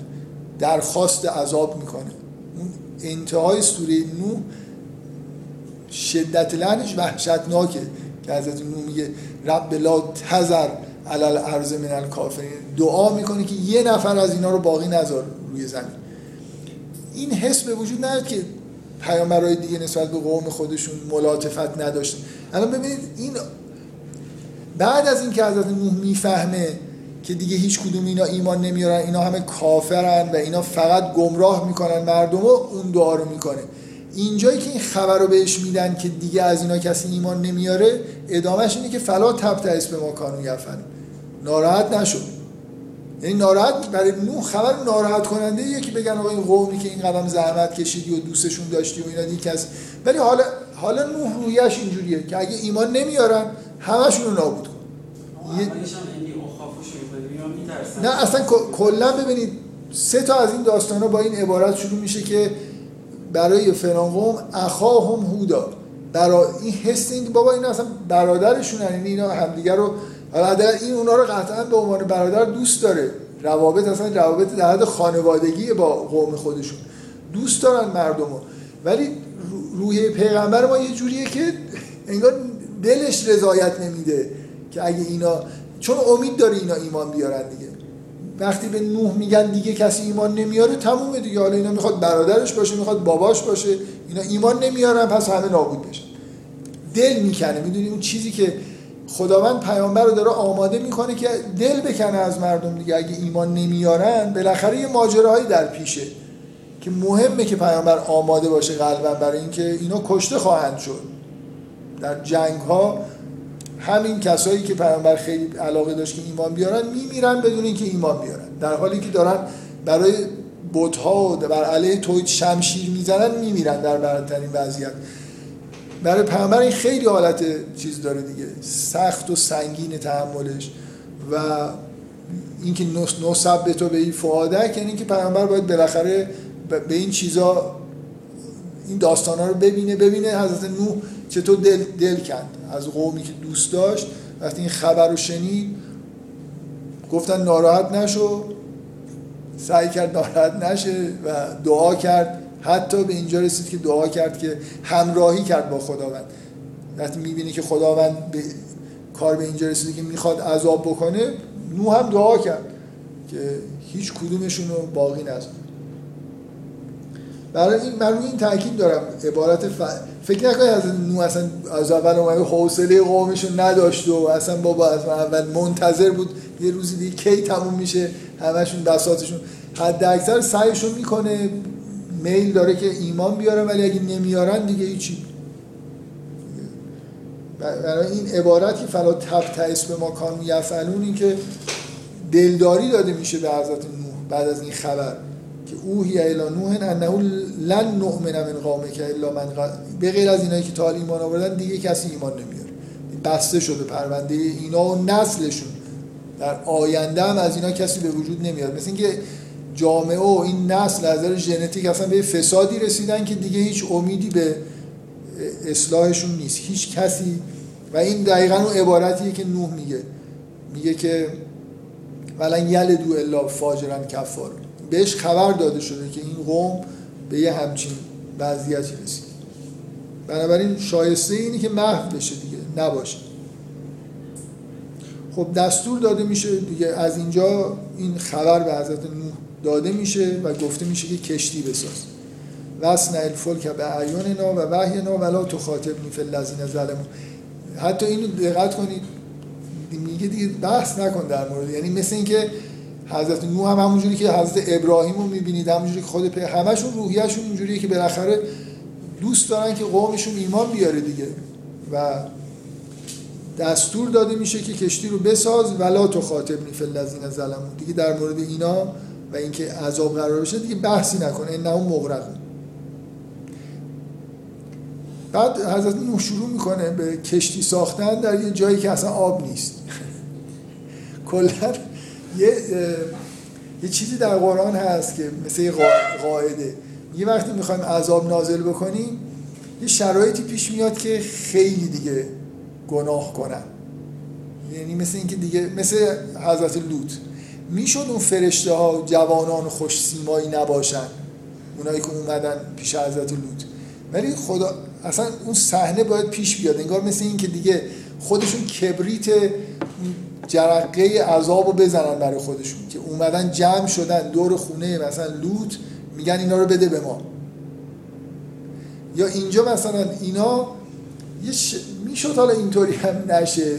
یه جور دیگه عذاب دیگه اینکه اینا که چیزشون خیلی حالت مسخره کردن اینا داشتن و اینا اینکه واقعا شما نگاه کنید یه عاده پیرمردی که همه هم معتقدن که این دیوانه است. شروع بکنه از یه روزی وسط مثلا یه بیابان یه کشتی خیلی بزرگ. با زحمت زیاد. مثلا یه مشت آدمایی هم که اطرافش بودن که بعضی از اونا رو ممکن بود فکر کنن اینا دیوانه نیستن. دیگه مطمئن شدن اونا هم دیوانن. هی رفتن اومدن مسخره کردن دیگه. می‌دونی؟ یعنی دیگه مثل یه زمینه آماده شد که اینا بیشتر چیز کنن کار بدی که می‌کردن دیگه به یه اوجی برسونن مثل آخر یه قطع موسیقی که می‌خواد تموم بشه یه اوجی بگیره و تموم بشه. که میگه که اینا و شروع کردن به کشتی ساختن و کل ما مر علیه ملعون من قومی سخیرو منهم. هر هر روز که رد می‌شدن اینا یه مطلقی چیزی می‌گفتن و مسخره می‌کردن و می‌رفتن سوال این کسایی که ایمان آوردن به حضرت نوح خب قاعدتا عمرشون که کم مثل حضرت نوح نبوده. قاعدتا اونا هم بعد. نسل عوض می‌کردن دیگه. آره. بعد یعنی این که حضرت نوح چرا اینقدر عمرش طولانی بوده؟ نه نه. خب که این مثلا سیستم اینه اینطوری بوده که بچه هاشون هم باز مومن می‌شدن یا مثلا این چی می‌خوام بگم؟ یعنی آها منظور پیروان حضرت نوح من نمی‌دونم. یه عده ایمان آوردن مردن خود پسر حضرت نوح اینجا ایمان نیاورده. چه انتظاری از خانواده اونها داری؟ یکی ایمان آورده بقیه همه. خانواده آره آره. آخرش به یه جایی رسیدی که دیگه کسی امید ایمان آوردنش نبوده. ممکنه اونا اصلا نسلاشون هیچ باقی نموندن. که لحظه آخر چند نفر دور بر نوح هستن خانوادن نیستن خیلی معلوم نیست. و قطعا آره یه عده‌شون بودن. یا روی تک یه نفر ایمان آورده و بعدش هم دیگه کسی نبود مثلا این یقین حضرت نوح هم ازم خیلی نمی‌دونم حالا من برخی شاید خیلی درست نفهمم ولی خیلی عجیبه مثلا بعد اینکه مثلا اینقدر اصرار می‌کنن به عذاب. مثلا اونجور جواب میده انشاءالله. هر موقع که خدا بخواد. بعد اینجا خدا حضرت رسید. حضرت نوح اصلا چیز درمان حضرت پیامبر. خیلی خیلی حالت قاطعیت و آرامشی داره توی دعوت خودش. این هم هم اصلا بقیه پیامبران نمی‌تونستن اینقدر دوام بیارن در دعوت. یه چیز عجیبی داره. از نظر صبر توی دعوت و اینکه همین نحوه جواب دادنش رو ببینید چرندترین حرفا رو میشنوه. خیلی با خون سردی راحت. میگن که ناراحت میشه قطعا. میگن قومت دیگه ایمان نمیاره. سویچ می‌کنه به اینکه خب خدا می‌خواد اینا رو عذاب بکنه. یه دعای شدید و لحنم می‌کنه که اینا رو عذاب کنه. یه, یه جوری یه در رسالت خودش حالت چیزی داره دیگه. کمالی داره واقعا. در این حالی که احساسات داره ولی همه چیز کنترل شده است. در خدمت رسالتشه. یه اسوه رسالت دیگه حضرت. هر کدوم پی- پیامبران بالاخره با هم دیگه یه تفاوتایی دارن نظر حس و حال و حالا اینجوری که مثلا توی تعبیرهای عرفانی هستن که هر کدومشون اصلا تجلی اسمی هستن دورانشون دوران تجلی یه اسمیه و حضرت نوح بالاخره یه چیه همین اینکه مسخرهش بکنن نکنن یه حس خاصی بالاخره تو دعوت حضرت نوح هست یه حسی از آرامش و تماما در خدمت رسالت بودن بر برعکسش برعکسش چون اینجوری بوده اونقدر رسالتش طول کشیده. یعنی بقیه پیامبران اصلا نمی‌تونستن در 15 سال بیشتر رسالت خودشون رو ادامه بدن از بس که برای انبیا آدمایی هستن که دقیقا قلبشون کار می‌کنه چشمشون گوششون کار می‌کنه حساسن. راحت نیست خیلی یه همچین وظیفه رو به عهده گرفتن. حضرت نوح یه کنترل عجیبی رو خودش داره دیگه. در زمینه رسالتش. و اصلا نگاه کنید پسرش دعا می‌کنه. اصلا وحشت ببخشید کلمه وحشتناک زیاد بکن برای من بینهای بعضی جاهای این داستان ها روی آدم به دلالی تأثیری می‌ذاره. من بینهایت روی من تأثیر می‌ذاره که این بعد از اینکه میگه اصلا این خبر مرگ پسرش رو بهش میدن به اضافه چیز بدتر. در واقع در گمراهی مرده خبر مرگ به اضافه جهنمش تقریبا بهش میدن. در حالی که یه لحظه قبل داره با امید دعا می‌کنه که این برگرده. میگه قال یا نوح انه لیس من اهلک انه عمل غیر صالح فلا تسألنی من. میگه که قال رب انی اعوذ بک ان اسالک ما لیس لی به. من پناه می‌برم که چیزی که نمی‌دونم و ازت مثلا بخوام. و الا تغفر لی و ترحمنی اکن من الخاسرین. مثلا اینکه بلا فاصله توی اون حس و حال یه همچین جمله ای نوح میگه این به یه چیزی داره دیگه یه سکون و آرامشی توی حضرت نوح هست. و یه حس حالت تسلیم بودن در مقابل خدا دیگه. می‌خوای نابود بکنی خب. نه اینکه خب بیا نابود کن قلبش هم میره سمت اینکه اینا باید نابود بشن. پسرشو همین الان داشته دیده مثلا غرق نشو فعلا الان دعا کرده که این بیاد. میگه که اینجوریه میگه من اصلا من بی خود بکنم مثلا حرفی که نمی‌دونم. ببخشید عذرخواهی میگه تموم میشه ماجرا واقعا. اینجوری نیست که اصلا دیگه ادامه پیدا بکنه تو روح حضرت نوح با همین که خدا نمی‌خواد خدا اینجوری گفت. یه حالت منم همونو میگم.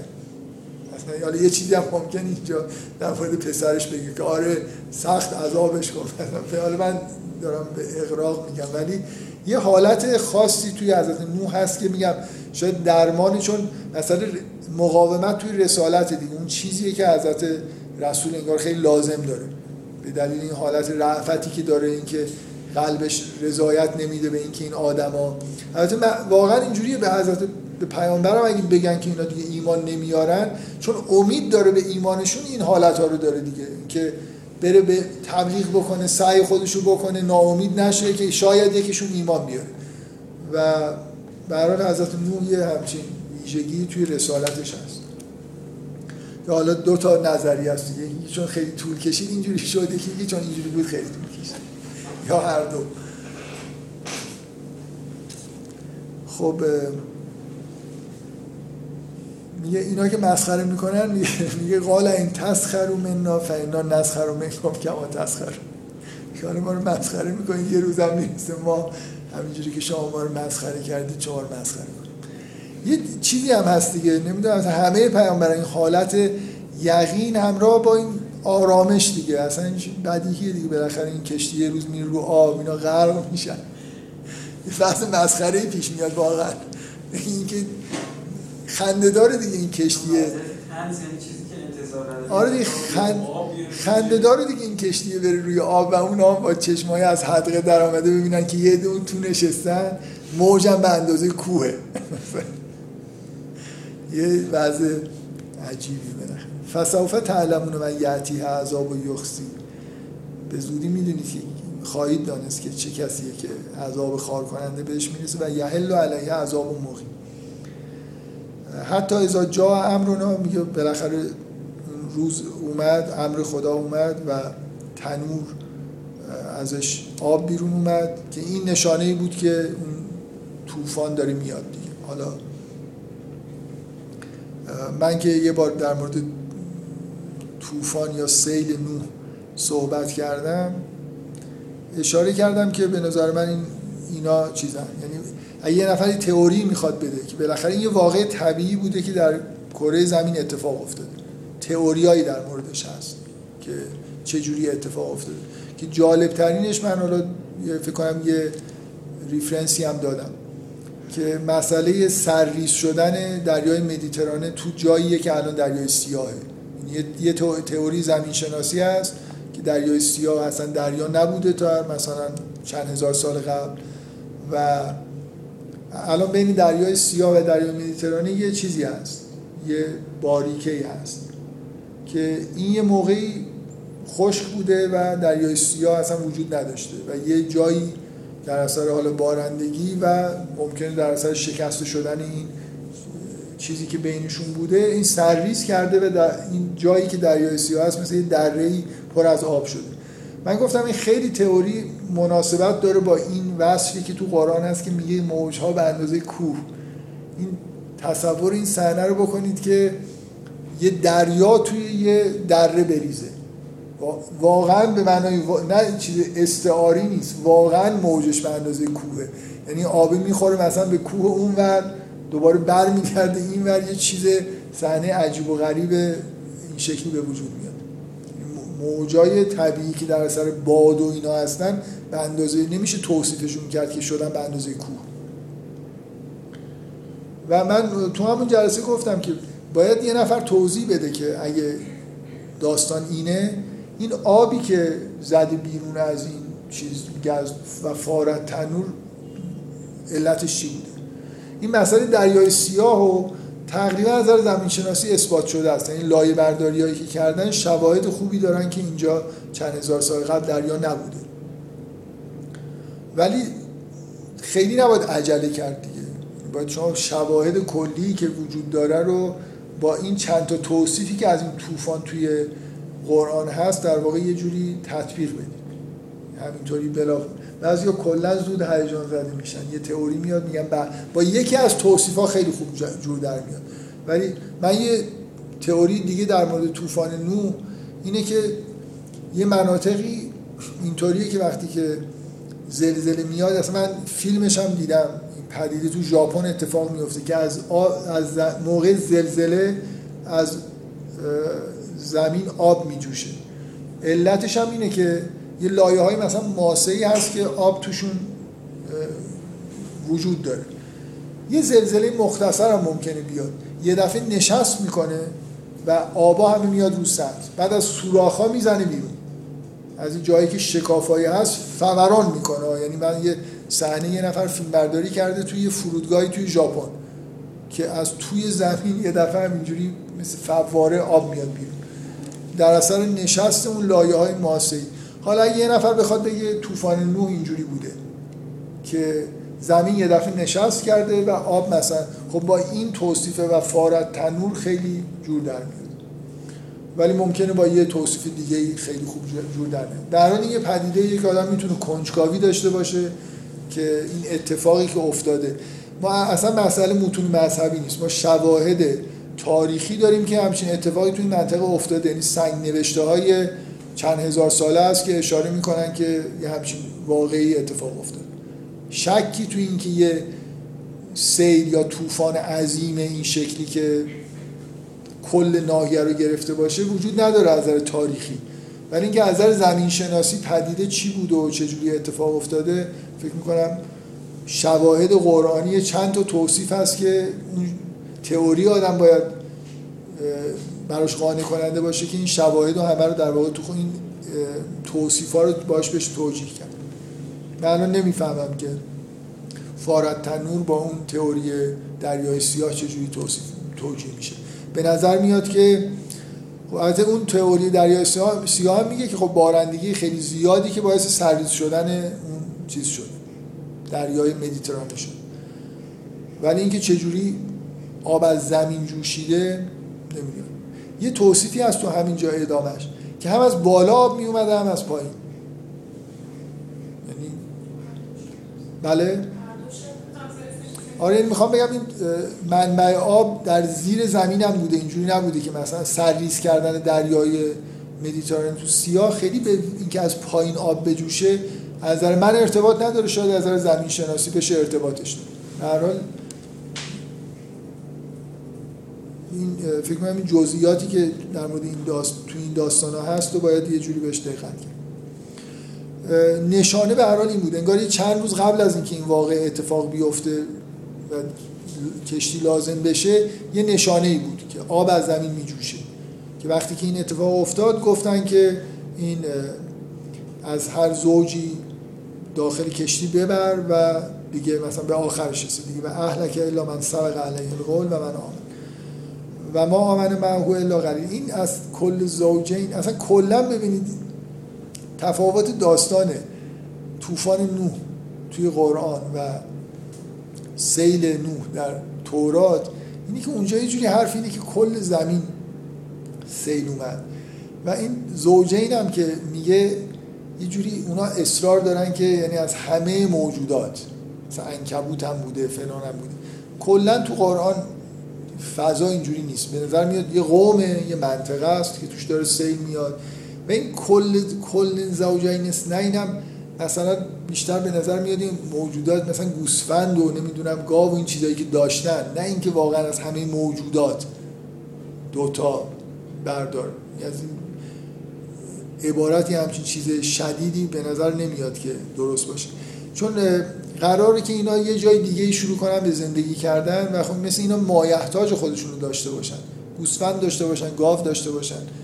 در حالی که اونجا چون فکر می‌کنن که همین زمین بوده نجات دادن موجودات زنده بوده که بتونن بعدا مثلا دو تا کلاغ دو تا نمی‌دونم کبوتر.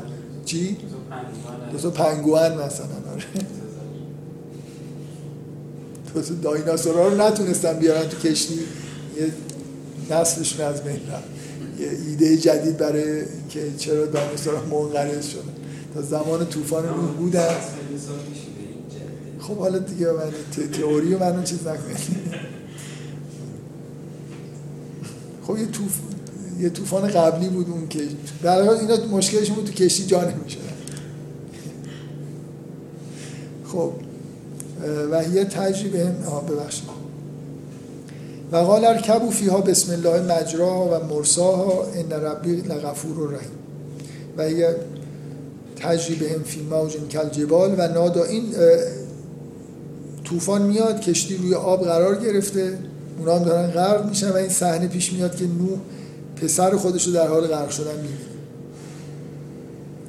و یه تجربه هم فی موج کل جبال کشتی توی امواج به موجی به بزرگی کوه. جا شناور شده بود و نادا نوح نهو و کان فی معزل نوح به پسرش در حالی که داشت غرق می‌شد. ندا داد که یا بنیر کم معنا که سوار شو ولا تکن مع کافرین با کافرین نباش. اونم گفت خیلی جالبه. قال سعاوی الی جبل یعصمونی من همین- همین الان توصیف اینه که این موجا به اندازه کوهن. ولی این امید اینو داره که بره بالای یه کوهی و باز نجات پیدا بکنه. قال لا عاصم الیوم من امر الله الا من رحم. غیر از خدا رحم خدا نجات دهنده ای نیست. و حال بینهم الموج فکان من المغرقین سه بار این کلمه موج تکرار میشه. در توصیف اون امواج در ببخشید دو دو بار تکرار میشه. در توصیف دو بار موج دو بار جبل. در توصیف امواج که مثل جبل هستن بعد یه بار این در واقع حرف از این می‌زنه که میرن بالای کوه بعد دوباره حرف از این میشه که یه موجی اومد و این رو غرق کرد. و بنابراین پایان این صحنه اینه که نوح برای نجات پسرش دعا کرده و ما می‌دونیم که فکان من المغرقین ولی نوح هنوز نمی‌دونیم نوح یه چیزی دیده مثلا موجینو برده ولی معلوم نوح فکر می‌کنه که چون وعده داده شده که اهلش نجات پیدا می‌کنن این نباید غرق بشه. یه چیز اینجوری اینجا هستی که علت این که نوح هم به پسرش ندا می‌کنه برای اینکه میگه وعده ای بهش داده شده. اینجور فکر می‌کنه که این باید بالاخره آخرش ایمان میاره. یه همچین امیدی داره. خب طوفان تموم شده. این آیه معروف که تو همه کتاب های بلاغت و فساحت و اینا معمولا مثال می‌زنن. و غیل یا ارز ابلعی ما و یا سما و عقلی و غیز الماء و غزی الامر و استوت الجودی. توصیف این که طوفان تموم شد کشتی روی کوه جودی قرار گرفت. و غیل بعد للقوم الظالمین و گفته شد که مثلا دور باد قوم ظالمین و حالا نوح دعا می‌کنه. و نادا نوح ربه فقال رب این نبنی من اهلی و ان وعدک الحق. شما از این می‌فهمید که وعده نجات اهلش و انت احکم الحاکمین. و تو یه جو- یه جوری در عین حال حضرت نوح می‌خواد بگه اگرم غرق شده انت احکم الحاکمین. یعنی میگه من اصلا چیز چیزم اینه که خب این از اهلم بود تو همین وعده ای داده بودی ولی و انت احکم الحاکمین. یعنی الان هم اگه بگی که این غرق شده من حرفی ندارم بالاخره. خیلی معدبانه است دیگه بالاخره. اینجوری. حالت اعتراض نداره. قال, یا نوح انه لیس من اهله که از اهل تو نبود انه عمل غیر, غیر صالح. حالا به هر معنایی. یعنی اصلا عمل غیر صالح بود فلا تسأل ما لیس لک به علم. یا تعبیرش اینه که وقتی حرف از اهل تو می‌زنیم معنوی مادی نیست. یا اینکه اصلا این واقعا پسر تو نیست. از اهل تو نیست. مثلا زنت بهت خیانت کرده. غربی ها خیلی دوست دارن که اینجوری میگن یه جایی هم در قرآن نوشته که فخانت ها که در مورد زن نوح و لوط گفته که اینا تحت عبدین صالح بودن و بهشون خی... اونا میگن این خیانت این خیانت کردن دیگه. یعنی مثلا از نظر خانوادگی خیانت کردن. و اینم پسر نوح نبوده. حالا اینجوری هم که اهل به معنای این که همونطوری که اهل که میگیم یعنی کسایی که جنبه معنوی هم داره. فقط مادی نیست. اهل تو نبوده و عمل غیر صالح بوده. فلا تسأل ما لیس لک به اون وعده رو مثلا تو متوجه نشدی. وعده اهل خانواده اینجوریت نبوده. حالا هر تعبیری خیلی ارتباطی نداره به مناظرات امام سوال در این می‌پرسن که میگن که نه همون بله می‌دونم. آره تعبیر معمولا مفسرین اینور نظرشون اینه که اینجا مسئله اینه که این اهلیت نداشته.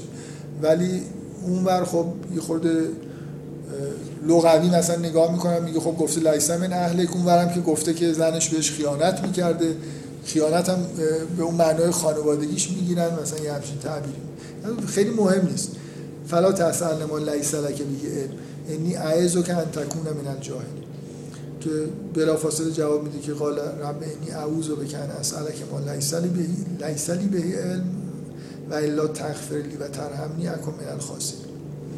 بعد به نوح گفته میشه که اهبت, به سلام منا و برکات علیک و علی امم من معک و امم استنمته و ثم یمسهم منا عذاب علیم.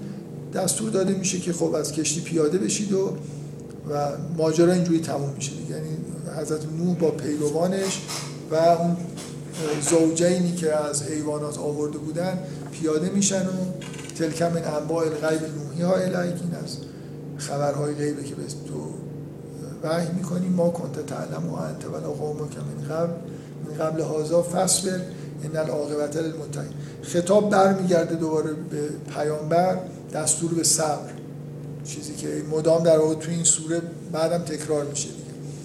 اینکه همونطوری که حضرت نوح اسوه صبر کردن در رسالت پیامبر دعوت به صبر میشه و ان العاقبت للمتقین که وعده داده میشه که عاقبت از آن متقین. این داستان حضرت نوحه توش حالا همینجور آیه به آیه خوندیم. یه قسمت جدال وجود داره که اونها یه خود حرفای خنده‌دار می‌زنن و حضرت نوح خیلی با متانت جواب میده. و بعد اون آیه‌ای که میگم حالت پرانتز داره میاد و نهایتا قسمت دوم با این خبر که دیگه اینا اصلا کسی ازشون ایمان نمیاره و قرار عذاب نازل بشه و مراحل عذاب دیگه. ساختن تصویرهایی که وجود داره ساختن کشتی اومدن طوفان و مسئله غرق شدن پسر در واقع حضرت یه نکته مهم اینه که یعنی تو ارتباط بین این داستان ها شما این مرگ پسر نوح رو با تولد اسحاق و یعقوب باید چیزشو ببینید. این تأکیدی که روی نابود شدن پسر نوح هست با اینکه اون قسمت اون داستان که فرشته ها میان و به ابراهیم پسر میدن. شما یه تصویر گرفته شدن پسر یه پیامبر رو توی این داستان دارید در حالی که اونجا وعده در واقع به دنیا آمدن پسری برای پیامبر دیگر داره این یه چیزیه که باید ببینید تو این داستان. مخصوصا به دلیل اینکه داستان ابراهیم اون قطعش یه جوری خارج از داستانهای پنجگانه است. این داستان داستان قوم نوحه. می‌تونست اصلا مقدمه گفته نشه. این منظورم چیه؟ یعنی اون اینقدر اونجا بلده که وسط این داستان ها خبر خوش تولد پسرای ابراهیم در واقع بهش داده میشه و بعد داستان قوم لوط میاد که مخصوصا وقتی کنار این صحنه قرار می‌گیره که صحنه یگانه هم مثلا یه بار فقط بهش اشاره میشه توی قرآن این دوتا کنار هم دیگه تعمل برانگیزن یعنی باید بهشون نگاه بکنید توی پنج تا داستان. و نکته اینه که شما از اینجا اون راز در واقع این نابودی ها رو باید بفهمید دیگه. مثلا خداوند در جهت اینکه نسل بشر رو در واقع اصلاح بکنه یه کارهای انجام میده. اینطوری نیست که آه اینا یه کارهایی کردن خداوند عصبانی شد گفت که اینا نباشن. مثلا مسئله واقعا مثل اصلاح نوع بشره. ابراهیم رو پیدا کرد در جای دیگه تو قرآن میگه دیگه. ابراهیم اصلا انتخاب کرد. مثل کسی که خداوند راضی شد. به من توی بحثایی که فکر می‌کنم بیشتر مربوط بیشتر توی بحثای مربوط به یهودیت و سوره اسراء اگه اشتباه نکنم. روی این تاکید کردم که شما نمی‌تونید واقعا به نظر من نمی‌تونید تاریخ انبیا رو خوب درک بکنید. به غیر از اینکه متوجه باشید که بشر از اول خلقت تا الان در حال تکامله. یعنی نسل بشر نوع بشر از نظر ذهنی فکری گنجایش مثلا اینکه چقدر باش بحث منطقی بشه نشه. یه سیر تکاملی رو در واقع طی کرده اینجوری نیست که بشر اولیه در زمان حضرت نوح عین همین آدمی بود که الان وجود داره. مثلا اینکه می‌شد قرآن اون موقع نازل کرد نمی‌شد. من یه بار یه استدلالی کردم بر اساس اینکه زبان مثلا باید گنجایش داشته باشه تا اینکه کتاب نازل بشه. مغز بشر هم باید گنجایش داشته باشه تا یه زبانی توش جا بگیره. می‌دونی اصلا اینجوری نیست. الان شما براتون بدیهیه از نظر زیست شناسی که مثلا انسان های نخستینی وجود داشتن تمدن های اولیه‌ای که آدما توش به اندازه کافی زبانشون پیشرفته نیست منطق نمی‌فهمن. شما باورتون نمیشه که مثلا اسطوره ها که الان به نظر ما خنده دار میاد یه روزی خیلی جدی بودن دیگه. یعنی مردم فرق بین خواب و بیداری رو نمیفهمیدن خیلی. توهم و با واقعیت راحت تشخیص نمی‌دادن که بالاخره یه نسلی از آدمای تکامل یافته تر مثل پیامبران مثل حضرت ابراهیم که اوج انگار یه جوری تک... چیزیه که خداوند از این آدمیه که نه فقط این که آدمیه که توحید میفهم می‌فهمه و مشرک نیست. یه انسان نمونه یه که انگار خداوند دوست داره که نسلش پراکنده بشه. شما درباره ابراهیم و ذریش مدام در قرآن می‌خونید خب انگار انگار خداوند با خلقت ابراهیم و بعد دادن این پسرا نسل جدیدی توی بشر به وجود میاره. چیزی که ابراهیم ظرفیتش رو داشته که پدر آدمهای کاملتری بشه. آدمایی که یه جوری پیشرفته تر هستن. حتی من می‌خوام بگم نه فقط از که ایمان دارن یا ندارن که انسانهای پیشرفته تری هستن نسبت به قبل خودشون. آقای جوادی آمولی در مورد یادم نیست کدوم سوره صحبت می‌کرد. می‌گفت شما وقتی دیالوگای قوم نوح رو توی قرآن می‌خونید احساس می‌کنید که اینا خیلی بدوی هستن. یعنی تمدن اولیه خیلی خیلی نحوه حرف زدنشون استدلال کردنشون که همجور پراکنده صحبت کردنشون و اینا فرق می‌کنه مثلا فرض کنید با حرف زدن حتی فرعون. همینجور نسل به نسل آدما پیشرفته تر شدن منطق کامل شده زبان تکمیل شده. و خداوند اینجا دخالت می‌کنه توی این تکامل نسل بشر. یعنی یه عده که واقعا این نظر ژنتیک به انحرافایی رسیدن و آماده اصلا یه جوری مثلا موجوداتی هست فکر کنید یه آدمایی واقعا از ژنتیک واقعیت داره دیگه. مثلا یه آدمایی به دلایل ژنتیکی ولع خوردن داشته باشن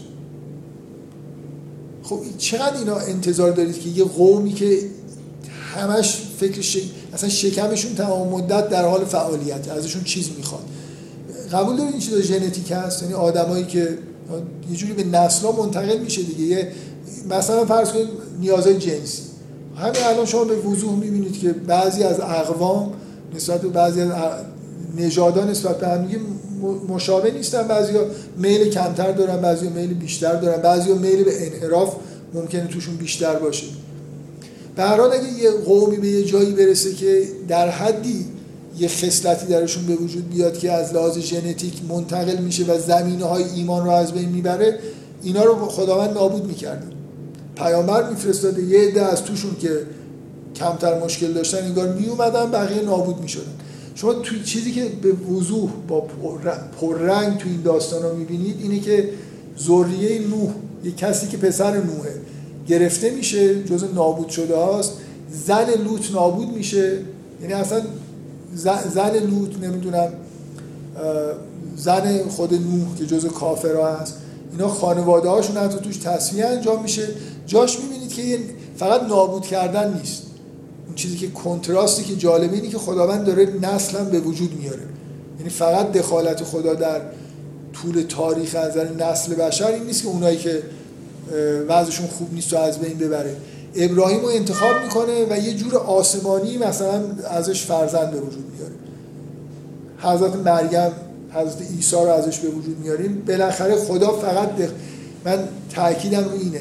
دخالت خدا تو تاریخ بشر فقط تشریع نیست.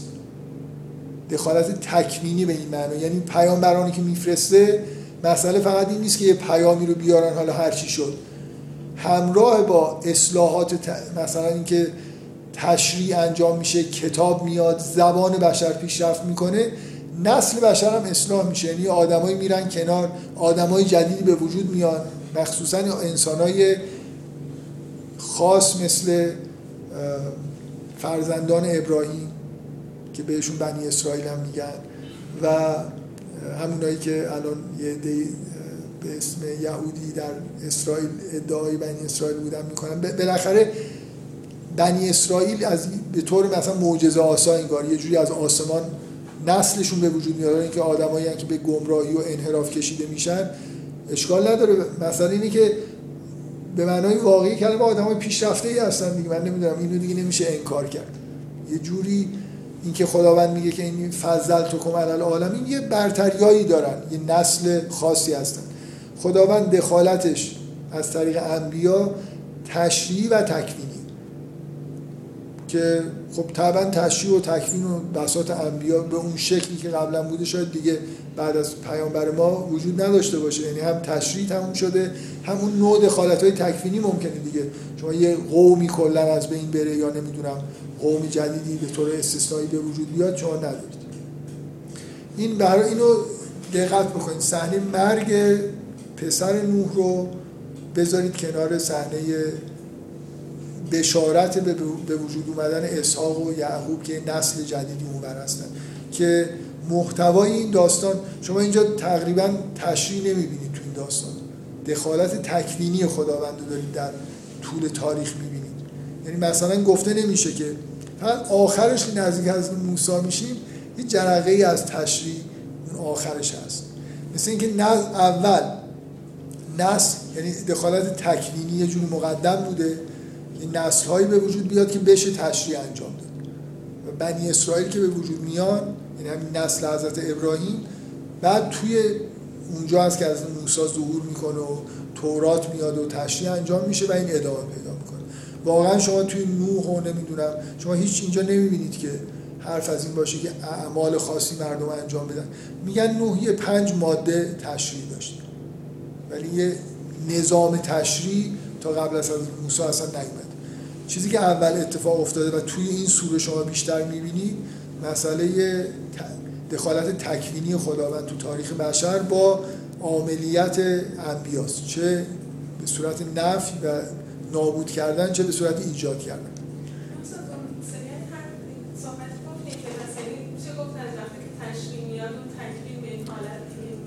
اصلا اون در در واقع نکته اینه دیگه. اون دخالت تکوینی مثل زمین ساز آدم هایی باید باشن که بشه تش... کتاب بهشون داد.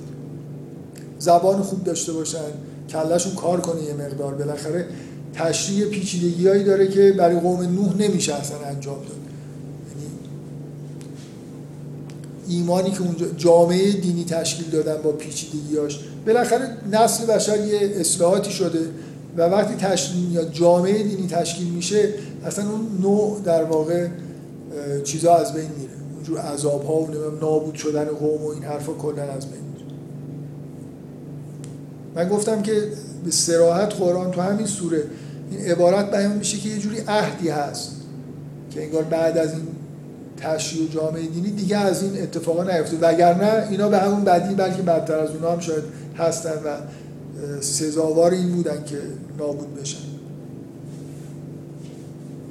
خب من این خیلی طول کشید ولی فکر می‌کنم چند تا داستان دیگر رو بتونیم تو جلسه آینده انشالله بگیم. من خب هم خود داستان ها رو در این نکات اگه باشه توش میگم هم سعی می‌کنم ارتباط بین داستان ها رو یه خورده روشن‌تر بکنم. حالا وعده خاصی نمیدم ولی جلسه بعد که- ج- آه، جلسه بعد دیگه خارج ماه رمضان من فکر می‌کنم طبق معمول سیوم عید فطر میشه. من دوست دارم بگم یک شنبه ولی فکر می‌کنم که فرداش تعطیله.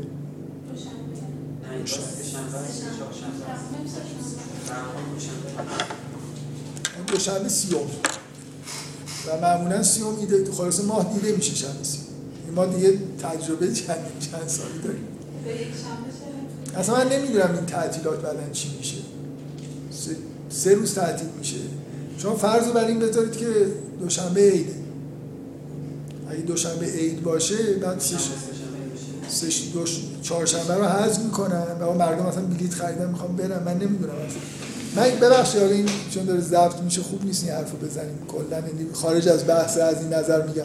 فکر کنم طرح این بود که چون این ابهام وجود داره که سیومه یا نمی‌دونم اول شواله دو روز تعطیل کنن که ابهام برطرف بشه. خب نشد که اینجوری.